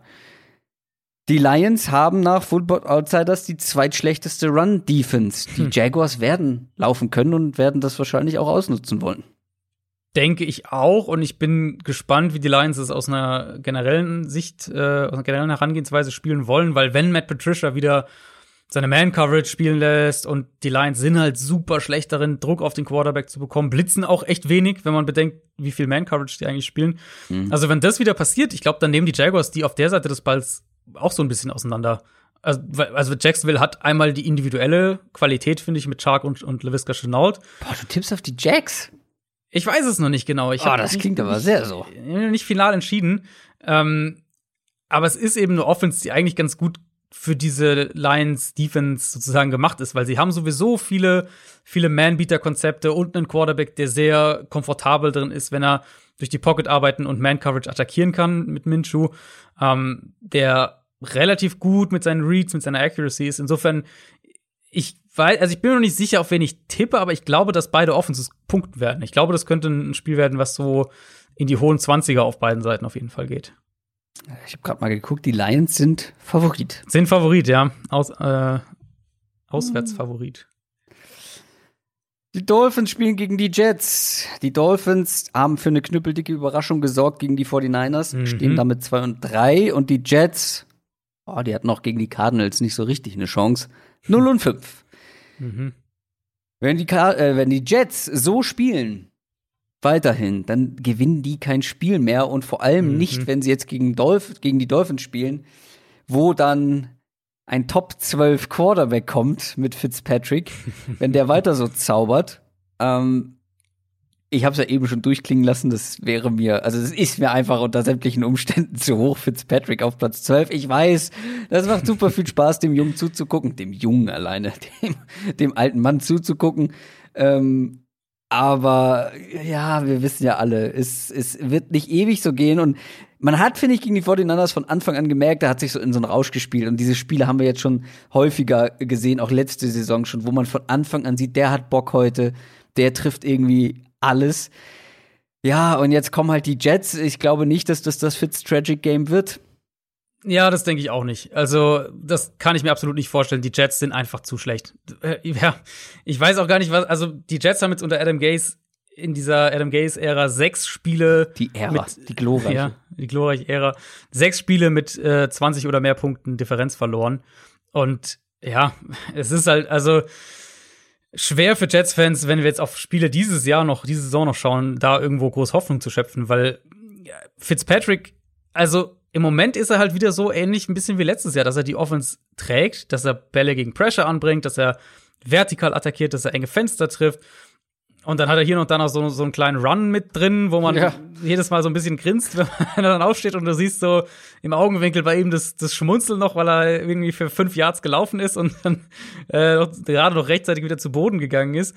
Also, der macht Spaß, aber ich finde, im Moment spielt er auch wirklich gut. Und die Jets sollten keine Antworten auf die Receiver haben. Ich glaube, die beste Chance für New York ist es noch, defensiv, wenn wir von der Defense reden, die Line of Scrimmage so ein bisschen zu dominieren, was gegen diese Dolphins-Line möglich ist, auf jeden Fall. Und vielleicht kannst du dann so ein paar Fehler von Fitzpatrick auch erzwingen, aber aktuell, finde ich, ist das halt auch wirklich nur, das wäre halt theoretisch die beste Chance für die Jets, aber ich glaube halt auch nicht mal, dass das passieren wird. Und die Dolphins sahen auch tatsächlich defensiv mal besser aus, was natürlich auch ein bisschen an Jimmy Garoppolo lag. Aber trotzdem besser als in den letzten Spielen. Können denn die Jets hier irgendwas reißen offensiv? Auch das Glaube ich einfach nicht. Also wir wissen ja auch schon, dass Flacco spielen wird. Darnold wurde ja schon offiziell als out deklariert. Die werden ihn sicher ab und zu blitzen. Das haben sie am Anfang gegen Garoppolo einige Male ganz gut gemacht. Was du gegen die Jets natürlich auch machen kannst, weil abgesehen von Jamison Crowder ist da auch kein Receiver, den du irgendwie besonders fürchten musst. So wie die Jets-Offense spielt, musst du eigentlich kaum irgendwas fürchten, weil du kannst einfach aggressiv die Box zuspielen, du kannst dich aufs Kurzpassspiel konzentrieren, aufs Run-Game. Und wir wissen ja halt einfach, dass die Jets dann ultra konservativ sein werden. Mhm. Ob das jetzt First Down Running ist oder auch diese unfassbaren Runs bei Second and Long, die Adam Gase da immer wieder reinschmeißt, das ist wirklich Wahnsinn. Oder eben auch die Ingame-Entscheidungen. Das fand ich auch jetzt gerade in dem Cardinals-Spiel wieder so zum Kopfschütteln einfach. Du spielst da mit Flacco gegen ja ein verunsichertes Cardinals-Team, die aus 2 Niederlagen kommen und so und in dem Spiel natürlich trotzdem klarer Favorit sind. Dann hast du deine beiden ersten Drives und beide Male lässt er bei 4. und 1 punten. Und das fasst halt irgendwie alles zusammen, was du, glaube ich, über wie gehen die Jets in diese Spiele wissen musst. Und deswegen glaube ich, dass das eine klare Sache für Miami werden sollte. Frank Gore ist übrigens der Nummer 1 Running Back jetzt bei den Jets. Das ist was macht das mit richtig, dir? Ja. Revenge Game gegen die Dolphins. Naja, gut, okay. Immerhin eine Storyline. Kommen wir zu den Tampa Bay Buccaneers, die gegen die Green Bay Packers spielen. Die Bucks haben überraschend verloren gegen die Bears 3-2. Packers hatten Pause, sind aber ungeschlagen, stehen 4-0. Die Bucks Offense hat richtig wenig auf die Kette bekommen gegen die Bears. Brady war von der Rolle nicht so richtig, ja, also nicht sein bestes Spiel und die O-Line war voll in der Rolle. Du hast das Play-Calling kritisiert. War das jetzt ein Ausrutscher oder müssen wir uns irgendwie Sorgen machen? Ein bisschen Sorgen sind, glaube ich, schon angebracht. Und ich komme auf das auch da zurück, was ich letzte Woche schon vor dem Thursday Night Game gesagt hatte. Mir ist es zu simpel, zu statisch, zu festgefahren so ein bisschen, was die offensiv machen. Du hast wahnsinnig viel First Down Running. Dann sind sie relativ statisch in ihren Passkonzepten. Wenig Flexibilität, wenig Motion, vergleichsweise wenig Play-Action. Brady insgesamt, finde ich, spielt eigentlich gut. Jetzt gegen die Bears war wahrscheinlich sein schlechtestes Spiel, aber insgesamt spielt er eigentlich gut. In der Pocket, sein Pocket-Verhalten, da hat er ein bisschen nachgelassen. Aber ansonsten ist der nicht das Problem. Die Offense, finde ich, macht es ihm halt relativ schwer. Und da kann man dann den Sprung so ein bisschen zum Matchup machen.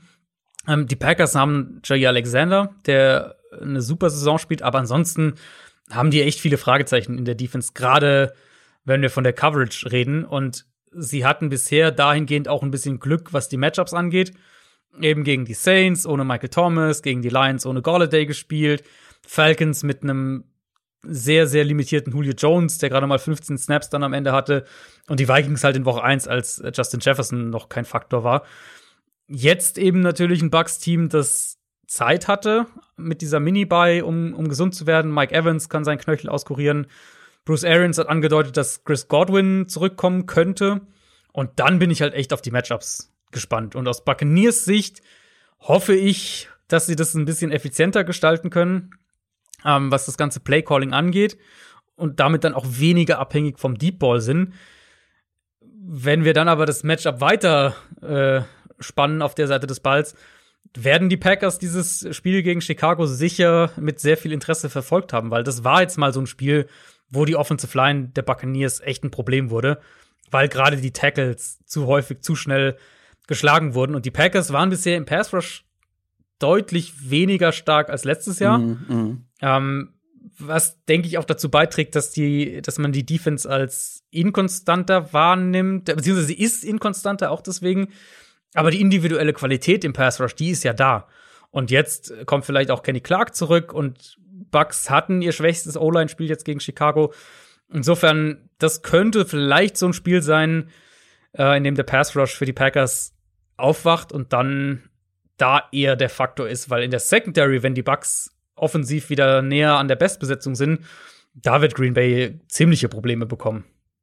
Ja, jetzt hast du schon einiges angesprochen. Den Pass-Rush hätte ich auf jeden Fall auch noch thematisiert, dass ich da auch etwas mehr erwartet hätte von den Packers. Mhm. Die Packers Offense, die hat stark aufgehört vor ihrer Bye-Week, vor ihrer Pause. Und jetzt kommt auch noch die wichtigste Waffe zurück. Ja. Und ich glaube, das ist ganz, ganz, ganz, ganz wichtig, weil Laufen ist nicht so gegen die Bucks. Da tun sich einige schwer und das heißt auch, ein Aaron Jones könnte sogar Probleme bekommen. Sie werden werfen müssen und da hilft dann natürlich so ein Davante Adams schon sehr gegen so eine ja doch gute Defense. Ja, gerade eben, wenn wir so ein bisschen auf einen der Kernpunkte eben schauen, wie spielen die Buccaneers defensiv? Sie sind halt sehr, sehr blitzlastig. Kein Quarterback ist dieses Jahr besser oder gefährlicher, wenn er geblitzt wird, als Aaron Rodgers. Der wurde erst ein einziges Mal gesackt, wenn er geblitzt wurde, bei immerhin 55 Dropbacks gegen den Blitz. Er hat 5 Touchdowns geworfen gegen den Blitz. Noch mehr Big Plays wären da drin gewesen, wenn seine Receiver nicht 4 Bälle gedroppt hätten, allein bei Pässen gegen den Blitz. Also wirklich, der ist der beste Quarterback gegen den Blitz dieses Jahr. Und ich glaube halt, Tampa Bay wird da zumindest zu einem gewissen Grad an dieser Identität auch festhalten müssen. Also sie können, glaube ich, nicht so wahnsinnig viel anders spielen. Wahrscheinlich werden wir auch einiges an Run-Blitzes sehen, um Green Bay da zu limitieren. Vielleicht auch dann das Play-Action-Passspiel für die Packers ein bisschen anzugreifen. Auf der anderen Seite hat Tampa Bay jetzt wieder Vea verloren. Und das ist halt ein Ausfall, den die auf jeden Fall spüren werden, weil das ist halt die Interior Pass-Rush-Präsenz inzwischen auch, aber vor allem halt auch der Anker gegen den Run. Und ich glaube, da sind sie jetzt schon ein gutes Stück anfälliger geworden. Und ich glaube halt mit dem, was Tampa Bay defensiv am liebsten macht, da laufen sie hoch Gefahr, ins offene Messer zu rennen, wenn sie das gegen die Packers machen. Das wird auf jeden Fall ein super interessantes Spiel und auch, um zu gucken, wie die Trends weitergehen. Gerade die Bucks offensiv, da muss man schon ein bisschen drauf achten. Gerade geguckt, ist ein spätes Sonntagsspiel in dem späten Slot. Das einzige. Sind da nur 2 Spiele? Ja, weil ja eins wurde ja verschoben von den Spielen, das ja eigentlich stattgefunden hätte, also beziehungsweise umgeplant. Das könnte man aber noch ein bisschen entzerren in meinen Augen. Aber könnte vielleicht auch noch passieren. Das haben sie ja letzte Woche, glaube ich, auch gemacht. Das ja, haben sie gemacht. Colts gegen Browns war eigentlich im frühen Slot. Vor allem hast du das Parallelspiel, wäre dann Jets gegen Dolphins, über das wir gerade gesprochen haben. Boah, ob man das dann nebenbei, also ob man da noch Red Zone gucken muss, ich weiß ja nicht. Kommen wir zum vorletzten Spiel. 49ers gegen Rams. Das ist dann das Sunday Night Game, das danach folgt. Die 49ers sind gegen Miami komplett baden gegangen. Spielen jetzt 2-3. Und die Rams, ja, das war mehr oder weniger easy business gegen Washington. 4-1 ist da aktuell der Rekord. Grund zur Sorge bei den 49ers ist meine Frage, die ich mir hier aufgeschrieben habe. Das erste, was ich mir aufgeschrieben habe, ist es ist 5:12 für die Niners. Das ist tatsächlich das erste, was hier bei mir steht. Hast du dir mal den Schedule angeschaut für San Francisco? Selbst wenn ich das getan hätte, hätte ich es auf jeden Fall bis jetzt schon wieder vergessen. Also die spielen eben jetzt bei den Rams, beziehungsweise gegen die Rams, nicht bei den Rams, gegen die Rams. Dann Patriots, Seahawks, in Green Bay, Saints, Rams, in Buffalo. Und ich meine, also brutaler wird's halt. Und sie haben gerade gegen Miami verloren. Ganz genau, das ist dann so der nächste Punkt. Das Problem eben ist natürlich, dass sie ihre Ausrutscher halt schon hatten. Eben die Niederlage gegen die Eagles, klar, ohne Garoppolo. Jetzt dieses Debakel da gegen Miami. Und ich finde, da müssen wir zumindest auch mal kurz die Herangehensweise thematisieren, weil das war echt schwer nachvollziehbar für mich, was sie da gemacht haben. Und ich finde, das muss man auch kritisieren. Also Punkt 1, warum hat Jimmy Garoppolo gespielt? Wie konnte der da eine Freigabe kriegen? Der war so, ich finde, das war so sichtbar, dass der nicht fit ist. Hat ja auch kaum trainiert gehabt unter der Woche. Und der konnte sich nicht so bewegen, wie er es normal kann. Der konnte den Knöchel offensichtlich nicht richtig belasten. Und dann hast du eben, klar, Mobilität einmal eingeschränkt, aber du kannst dann auch nicht wie gewohnt so in den Wurf reingehen mit deinem ganzen Körper, sprich, du musst es kompensieren. Und das hat eben dazu geführt, dass auch viele Bälle ungenau waren, dass die Bälle zu hoch kamen, dann auch zur Interception der eine und dann kamen auch ein paar Fehlentscheidungen noch mit dazu. Das hat es dann sozusagen rund gemacht. Aber dass sie ihn dann in der Halbzeit rausnehmen, quasi um ihn zu schützen und Shanahan hat dann auch nach dem Spiel gesagt, hier, Knöchel war nicht in Ordnung und so.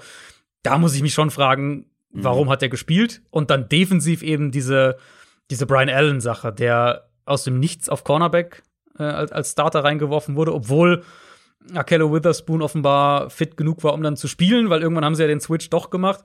Also das waren schon sehr sehr merkwürdige Coaching-Entscheidung auch. Was sich auf jeden Fall auf das Spiel übertragen lässt, ist ja diese Coverage-Problematik. Es war ja ein Thema, was ich auch in der Offseason einige Male angesprochen hatte für die Niners, dass sie das so gar nicht adressiert haben, dieses Secondary. Und dass es einfach riskant ist. Jetzt fehlt Richard Sherman immer noch. Das scheint jetzt doch nicht diese kurzfristige Sache zu sein, wie es anfangs gesagt wurde. Witherspoon ist nicht bei 100%. Mosley ist letzte Woche ausgefallen. Kayvon Williams ist auf Injured Reserve. Das ist natürlich auch Pech. Und dazu die Ausfälle in der Front noch mit dazu. Klar, keine Frage. Aber sie haben eben in der Secondary vor allem nicht die Tiefe, um auch nur 1 bis 2 Ausfälle vernünftig zu kompensieren. Und ja, um die Rams-Offense zu stoppen, musst du mal zumindest auf jeden Fall Goff unter Druck setzen und den Run stoppen. Wenigstens Letzteres kann ich mir vorstellen. Also die Niners sind immer noch eine gute Run-Stopping-Defense. Und dann kann so ein bisschen dranhängen die Frage, inwieweit ist McVay bereit, auch davon wegzugehen, wenn das nicht funktioniert, weil er ist ja jemand, der sehr auch auf sein Run-Game setzt, aber wie sie Goff unter Druck setzen wollen und gerade wie sie halt die Wide Receiver vor allem verteidigen wollen, da habe ich echt deutlich mehr Fragen als Antworten, ehrlich gesagt. Wollen wir noch mal kurz zurückrudern zur 49ers Offense und das Matchup gegen die Rams Defense, die ja auch jetzt nicht gerade verkehrt spielt bisher. Ja. Vielleicht nicht. Vielleicht ein klein bisschen überschätzt, die Rams Defense, weil die haben ja diese Kuriosität im Schedule, dass die alle ihre 4 Siege gegen die NFC East geholt haben. Und die NFC East jetzt natürlich nicht mit, abgesehen von den Cowboys, nicht mit gefährlicher Offense bisher auffällt. Das ist richtig. Also. Aber die 49ers haben jetzt gerade letzte Woche und dann auch die Woche davor mit den Backups offensiv nun auch nicht überzeugen können. Mhm. Also die nächste schwächere Offense vielleicht sogar. Fällt mir ein bisschen schwer, das bei den 49ers zu sagen, wo ich ja vor 2 Wochen noch gesagt habe, ist krass, wie dieses Scheme einfach alles überlaufen oder überleuchten kann, mit egal wem da auf dem Feld, egal wer da auf dem Feld unterwegs ist. Also da stehe ich auch immer noch zu, das glaube ich auch immer noch, aber ein bisschen Support muss vom Quarterback dann schon kommen. Ja, die Hoffnung muss sicher sein, dass Garoppolo jetzt deutlich näher an den 100% dran ist am Sonntagabend. Dann gibt es auf jeden Fall die Chance, dass die offensiv mithalten, zumindest das Spiel spannend halten können. Für mich ein Knackpunkt hier ist tatsächlich auch dann die Offense, wenn wir den Quarterback mal so ein bisschen ausklammern, ist die Offensive Line für San Francisco. Wir haben das ja mit Shanahan-Teams und auch mit McVay, der ja auch aus diesem Coaching-Tree dann kommt, haben wir das ja immer wieder gesehen, dass diese Coaches ganz klar die Offensive Line priorisieren, weil sie einmal den Ball laufen wollen und weil sie dann aber auch schematisch eben viel auf dem, was sie mit der Offensive Line machen, aufbauen, im Passspiel auch. Und ich glaube, wie gesagt, dass die Rams-Defense gerade vielleicht ein klein bisschen überschätzt wird, eben weil aufgrund der Gegner, die sie einfach hatten. Aber natürlich musst du halt trotzdem erstmal Aaron Donald verteidigen in der Mitte und ich würde aus Rams Sicht dann zusätzlich Mike McGlinchey auf Right Tackle attackieren. Der schwimmt bisher ziemlich dieses Jahr. Also das ist auch definitiv ein schwacher oder ein Spot, den du angreifen kannst. Und dann aber wiederum haben die Rams auf mehreren Spots Cover-Defizite, also sind in Coverage anfällig. Und wenn jetzt die Niners eben mit ihrem Waffenarsenal ja eigentlich wieder in Vollbesetzung plus, wie wir natürlich dann auch hoffen für das Spiel, ein Jimmy Garoppolo bei 100% oder näher an 100%. Da muss eigentlich was gehen für San Francisco. Und da wird, denke ich, auch was gehen. Die Linebacker können die auf jeden Fall attackieren im Passspiel. Und auch, wenn wir mal Cornerbacks von Jalen Ramsey weggehen, wird da, denke ich, auch einiges möglich sein. Also das sollte schon ein Spiel sein, wo das sollte keine komplett einseitige Partie sein, weil ich glaube, so ein Debakel wie das gegen Miami, das werden wir von den Niners nicht noch mal sehen. Naja, und das ist sowieso, klar, die Rams sind irgendwie Favorit, aber es ist ein Division-Duell, 49ers zu Hause. Das wird schon eng. Das wird schon, glaube ich, ein gutes Footballspiel werden. Gerade immer gut mit diesen beiden Coaches, wenn die aufeinandertreffen. Kommen wir zum zweiten Monday-Night-Game. Das erste haben wir ja schon als Spiel der Woche abgehakt. Das zweite ist dann Cowboys gegen Cardinals. Mhm. Ein sehr interessantes Spiel. Die Cowboys haben tatsächlich dann doch noch gegen die Giants gewonnen mit Andy Dalton. Das Spiel gedreht, stehen jetzt 2-3 und die Cardinals haben gegen die Jets gewonnen. Die stehen 3-2. Und auch wenn Dak jetzt nicht mehr mit dabei ist, freue ich mich tatsächlich auf dieses Spiel, weil das sind so zwei meiner Lieblingsoffenses eigentlich. Du hast auf der einen Seite Kyler Murray und DeAndre Hopkins und dann, klar, nicht mehr mit Dak Prescott, aber diese Top-Receiver, die wirklich einfach Spaß machen, weil da kommt jede Woche einer und hat ein herausragendes Spiel. Kurzer Fun-Fact an der Stelle: CeeDee Lamb ist auf einer Pace für 93 Catches und fast 1400 Receiving Yards. Mhm. Ich bin skeptisch, dass Andy Dalton diese Pace aufrechthalten kann, aber schauen wir mal. Ich lasse mich gerne überraschen. Zurück zu den beiden Offenses insgesamt, weil die haben beide ganz gute Matchups. Und jetzt war ich gerade schon bei den Cowboys-Receivern. Können wir da bleiben? Gegen die Cardinals Secondary, das wird spannend. Wie sehr freust du dich denn zum Beispiel auf CeeDee Lamb gegen Byron Murphy im Slot? So mittel. Also da haben die Cowboys ein massives Übergewicht. Das ist ein ganz klares Matchup zugunsten von Dallas. Generell würde ich sagen, es hätte deutlich unangenehmere Gegner für Andy Dalton in seinem ersten Start jetzt für die Cowboys geben können, weil der den Ball sowieso, also ist ja ein Quarterback, der den Ball gut und schnell auch verteilt und relativ sicher auch verteilt, wenn er die Waffen hat. Und die hat er ja nun mal in Dallas. Das wird, finde ich, sowieso jetzt ein ganz spannendes Experiment so ein bisschen, weil wir ja gerade bei den Cowboys haben wir ja immer diese Dak-Diskussionen hier. Wie gut ist er wirklich? Umstände, ist er eigentlich wirklich ein Top-Quarterback oder sieht er besser aus, als er ist? Und jetzt eben zu sehen, wie diese Offense mit Andy Dalton, der, ja, ich würde sagen, so relativ klar ein leicht unterdurchschnittlicher Quarterback ist, wie die Offense damit aussieht. Nicht, dass ich das irgendwer gewünscht hätte, aber eben jetzt ist es ja nun mal so. Das wird sicher diese Diskussion auch wieder neu befeuern, weil wenn sie gut spielen, dann werden die einen eben sagen, hier, Dak sieht ja nur besser aus, weil die Umstände und so weiter. Und wenn sie deutlich nachlassen, dann wird die andere Seite kommen und ihre Prescott-Lobeshymnen rauskramen. Mhm. Aber dann müssen wir natürlich auch über diese Umstände noch weiter reden. Klar, Receiver, die sind super, aber Offensive Line. Mhm. Kein Tyron Smith, kein Lyle Collins, beide werden diese Saison nicht mehr spielen. Das heißt, deine beiden Tackles sind weg. Joe Looney, der Center, ist zumindest vorübergehend noch auf Injured Reserve. Das heißt, es muss eben auch viel von den Receivern, von Mike McCarthy und Kellen Moore kommen.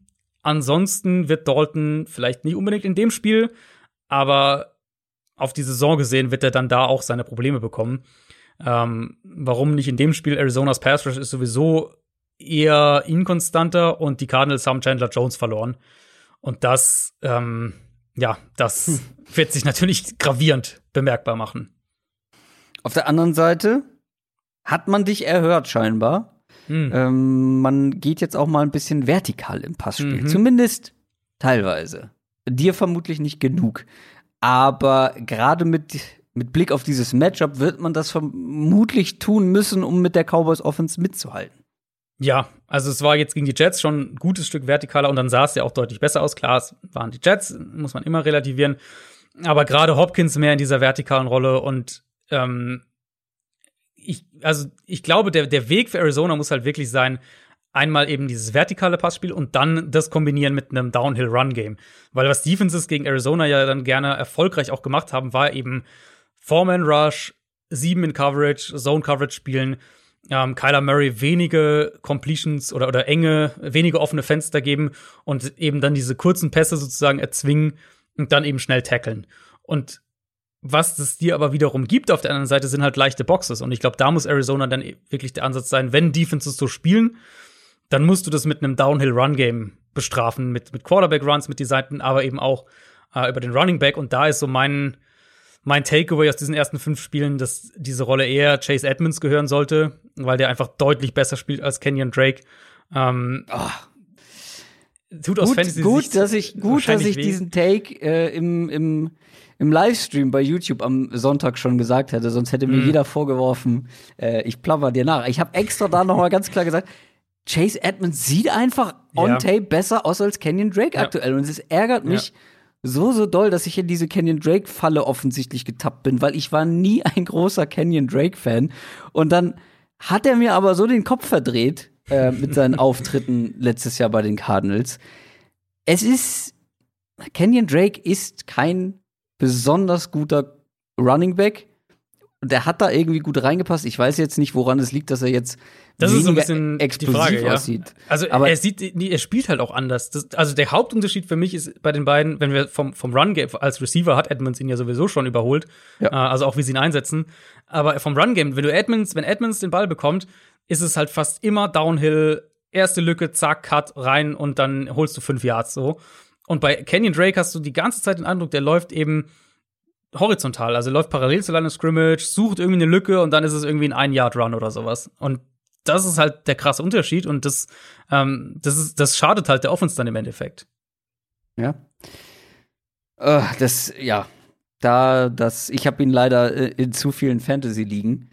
Zum Glück nicht so früh gedraftet wie andere, aber der ist immer gefallen und dann zu mir gefallen und dann bin ich in die Kenyon Drake-Falle getappt.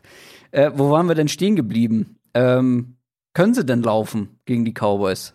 Ja, an sich musst du es können. Also, ich habe jetzt gerade gesagt, hier Jets und so muss man relativieren, aber ich weiß nicht mal, ob die Cowboys-Defense wirklich besser ist als die Jets-Defense aktuell. Ja, muss sie eigentlich sein. Ich habe es ja letzte Woche schon gesagt, wenn du diese Leute da hast, diese Pass-Rusher und eigentlich, ja. Ja. Aber Arizonas Offensive Line spielt eigentlich nicht schlecht inzwischen. Die haben sich wieder so ein bisschen gefangen. Insofern, also wenn jetzt Dallas nicht plötzlich das Spiel hat, wo der Pass Rush explodiert und so und diese Spieler auf einmal alle da sind, dann sollte Arizona da eigentlich echt auch den Ball laufen und auch tief werfen können. Und dann wird's vielleicht wirklich ein Shootout, ja. Ja, also momentan kannst du bei einem Cowboys-Spiel nicht mal mit Andy Dalton davon ausgehen, dass es kein Shootout wird. Das stimmt, ja. Es geht einfach nicht. Da bin ich sehr gespannt, wer am Ende gewinnt. Da weiß ich auch noch wirklich nicht, auf wen ich tippe tatsächlich. Mit den Cowboys zu Hause, Cardinals sind Auswärtsfavorit, das hat mich echt, also durch die Quarterback-Sache halt. Aber ich habe tatsächlich überlegt, das in die folgende Kategorie zu nehmen, dieses Spiel. Aber dann habe ich gesehen, dass die Cardinals Favorit sind. Das heißt, ich müsste zwingend auf die Cowboys sitzen und das ist mir aktuell zu heiß. All or nothing. Der Tipp der Woche. Deswegen mache ich das nicht. Deswegen tippe ich nicht auf die Cowboys. Es steht in unserem kleinen internen Risikotippspiel, würde ich es mal nennen. Also wir tippen hier ja auf Teams. Wir haben es jetzt festgelegt, ne, damit es nicht immer so schwammig ist. Ja, Teams, die nicht Favorit sind. Genau, wir hatten heute eine kleine WhatsApp-Gruppendiskussion und wollten uns mal irgendwie so ein bisschen was, so ein paar Parameter zurechtlegen, weil das kam ja auch jetzt häufiger doch schon als Hörerfeedback, dass gar nicht so richtig klar ist, was tippen wir denn da jetzt? Ist es unser Spiel, wo wir uns am sichersten sind oder ist es ein Upset-Pick oder was auch immer? Und um so ein bisschen mehr Würze reinzubringen, haben wir gesagt, wir tippen zumindest nicht auf Teams, die bei den Buchmachern favorisiert sind. Das heißt zum Beispiel Arizona, die jetzt diese Woche eben mit 2,5 Punkten Favorit sind, gegen die Cowboys, die würden dann rausfallen als möglicher Tipp. Bei ESPN, bei den Buchmacherquoten, die ESPN zieht. Die unterscheiden sich dann ja auch von Buchmacher zu Buchmacher natürlich noch. Aber in der generellen Tendenz ist es in der Regel, zumindest wer Favorit ist ja schon meistens dann doch gleich. Es steht 3-1-1. Ich habe 3-mal bereits getroffen. Du einmal und Dominik von Football A auch einmal. Ich hätte tatsächlich diese Woche wieder mehrere nominelle Außenseiter, auf die ich wahrscheinlich tippen werde. Okay. Ich habe jetzt die letzten Male immer angefangen. Letztendlich ist es egal, wer anfängt, weil es können ja auch 2 aufs gleiche Team setzen, theoretisch. Ja. Aber da ich jetzt ein bisschen Auswahl habe, ich weiß schon, dass ich wenig nehmen werde, aber lassen wir doch Dominik mal den Vortritt. Mhm. Ja, Dominik hat direkt gleich das andere Top-Spiel sozusagen, was wir auch überlegt hatten, ob wir das vielleicht als Spiel der Woche machen sollen. Packers bei den Buccaneers. Und mit dem, was wir gerade gesagt haben, kann es ja nur einen Tipp geben eben. Die Packers sind Favorit, auch auswärts. Dominik tippt dementsprechend auf die Tampa Bay Buccaneers gegen Green Bay. Ja, aber es geht klar, finde ich. Also für mich sind die Packers auch Favoriten. Ja, eben, deshalb. Es ist aber trotzdem ein sehr offenes Spiel. Es ist kein kompletter Außenseiter-Pick, aber das muss es ja auch nicht sein. Genau. Und dein Tipp? Ja, ich habe auch überlegt zwischen mehreren. Ich bin mal gespannt, ob du jetzt meine Alternative nimmst, weil ich auch nicht mal so eine 1 und 2 nicht mal so eine 1 und 2 Geschichte habe, so ich sage, den finde ich besser als den. Ich habe mich tatsächlich dann für die Eagles entschieden, was du vorhin ja schon vermutet hattest. Die sind sogar krasse Außenseiter. 7,5 Punkte und das, obwohl sie zu Hause spielen. Und es hängt logischerweise damit zusammen. Sollten wir noch vielleicht mal. Genau, gegen die Ravens. Es hängt logischerweise damit zusammen, dass ich drauf spekuliere, dass bei der Ravens Offense doch mehr im Argen liegt und dass die Eagles auf der anderen Seite diesen positiven Trend, den sie, auch wenn sie jetzt verloren haben gegen Pittsburgh, den sie aber auf dem Feld gezeigt haben. Und dann ist es so ein bisschen halt, klar, ein Außenseiter-Pick auf jeden Fall. Aber ich glaube, dass das so ein Überraschungsspiel sein könnte. Ich habe bei meinem Tipp der Woche nicht das gleiche optimistische Bauchgefühl wie die letzten Wochen, wo ich dann ja auch getroffen habe. Das schiebe ich schon mal vorweg. Ich tippe auf das Washington Football Team gegen die Giants. Ja, du hast ja vorhin schon gesagt, Giants sind Favorit, aber halt wahrscheinlich auch nur, weil sie halt zu Hause spielen. Ich habe keine Ahnung, auf wen ich da tippen will. Ich würde wahrscheinlich auf Washington eher tippen. Aber sie sind so Außenseiter. Keine Ahnung. Ich habe mich nur an die Regeln gehalten. Aber ganz ehrlich, das können auch die Giants gewinnen. Also wenn die Washington Offense nicht gebacken bekommen. Ich glaube halt einfach, oder meine Theorie ist einfach, dass diese Washington Front, dass diese Line, diese Pass-Rusher Daniel Jones zerstören werden. Und gleichzeitig Terry McLaurin mit den Cornerbacks der Giants macht, was er will. Und das dann am Ende reicht. Also ich habe jetzt bei deinem Spiel, rein vom Gefühl her, bin ich bei deinem Spiel am optimistischsten, ehrlich gesagt. Ich glaube, dass Washington sehe ich am ehesten als Sieger im Vergleich zu Eagles gegen Ravens und Bucks gegen Packers. Was wäre denn deine Alternative gewesen, nur so aus Interesse? Nur so aus Interesse. Habe ich ja auch schon durchklingen lassen, die Browns gegen die Steelers. Ah, okay. Das wäre die alte. Hätte ich, glaube ich, ein bisschen mutiger gefunden. Aber du hast ja natürlich an die Regeln gefallen. Ich habe Texans gegen Titans, wäre meine Alternative gewesen auf Houston. Oh ja. Ja, du bist mutig unterwegs, aber letztendlich geht es ja auch ums Gewinnen. Letztendlich ist es so, dass die Verlierer für einen guten Zweck spenden werden. Ja, und das werde ich sowieso machen. Aber gut, es geht um Prestige und Ehre. Ja, aber, ja, ich will ein bisschen Risiko gehen. Das ist doch richtig. Letzte Woche ist mir mal schief gegangen. Wahrscheinlich geht es diese Woche auch schief, aber ich bin zu kompetitiv. Ich muss das gewinnen. Ich muss das auf jeden Fall gewinnen. Genauso wie die wenn du mit die anfängst, wie bei jedem anderen Footballteam, kommst du am Ende nicht mit Footballteam raus. Das funktioniert einfach nicht. Das ist richtig, ja. Die Football-Organisation aus Washington. Das kann man vielleicht sagen. Das soll's gewesen sein für diese Woche. Wir haben alle Week 6 Matchups besprochen. Lasst uns gerne Feedback da. Wie bei YouTube zum Beispiel, wo alle für den Algorithmus kommentiert haben. Ja, großartig. Ich glaub, 20 Kommentare oder so waren alleine Algorithmus. Ja. Oder bei Twitter oder bei Instagram. Ganz egal, wir sind auf vielen Kanälen zu erreichen, denen ihr natürlich auch allen folgen solltet. Ansonsten nächste Woche Sonntag ist natürlich wieder Game Day Livestream und es wird auch schon gefordert, dass du mal mit dabei bist. Ja, diesen Sonntag könnte ich es vielleicht tatsächlich schaffen, weil ich so wie letzten Sonntag, oder? Ja, letzten Sonntag habe ich tatsächlich einen Geburtstag vergessen. Ah, guck mal. Sehr gut. Deswegen hat es nicht geklappt. Aber dadurch, dass ich nicht in München bin eben unter der Woche, habe ich ein bisschen mehr Luft Richtung Sonntag schon hin. Das heißt, vielleicht diese Woche könnte es tatsächlich klappen. Sehr schön. Ich wünsche euch eine schöne Woche, eine schöne Restwoche. Wie gesagt, kein Thursday-Night-Game. Es geht erst Sonntag los. Mehr Zeit zum Tippen. Wir hören uns Donnerstag wieder. Macht's gut. Tschüss. Ciao, ciao.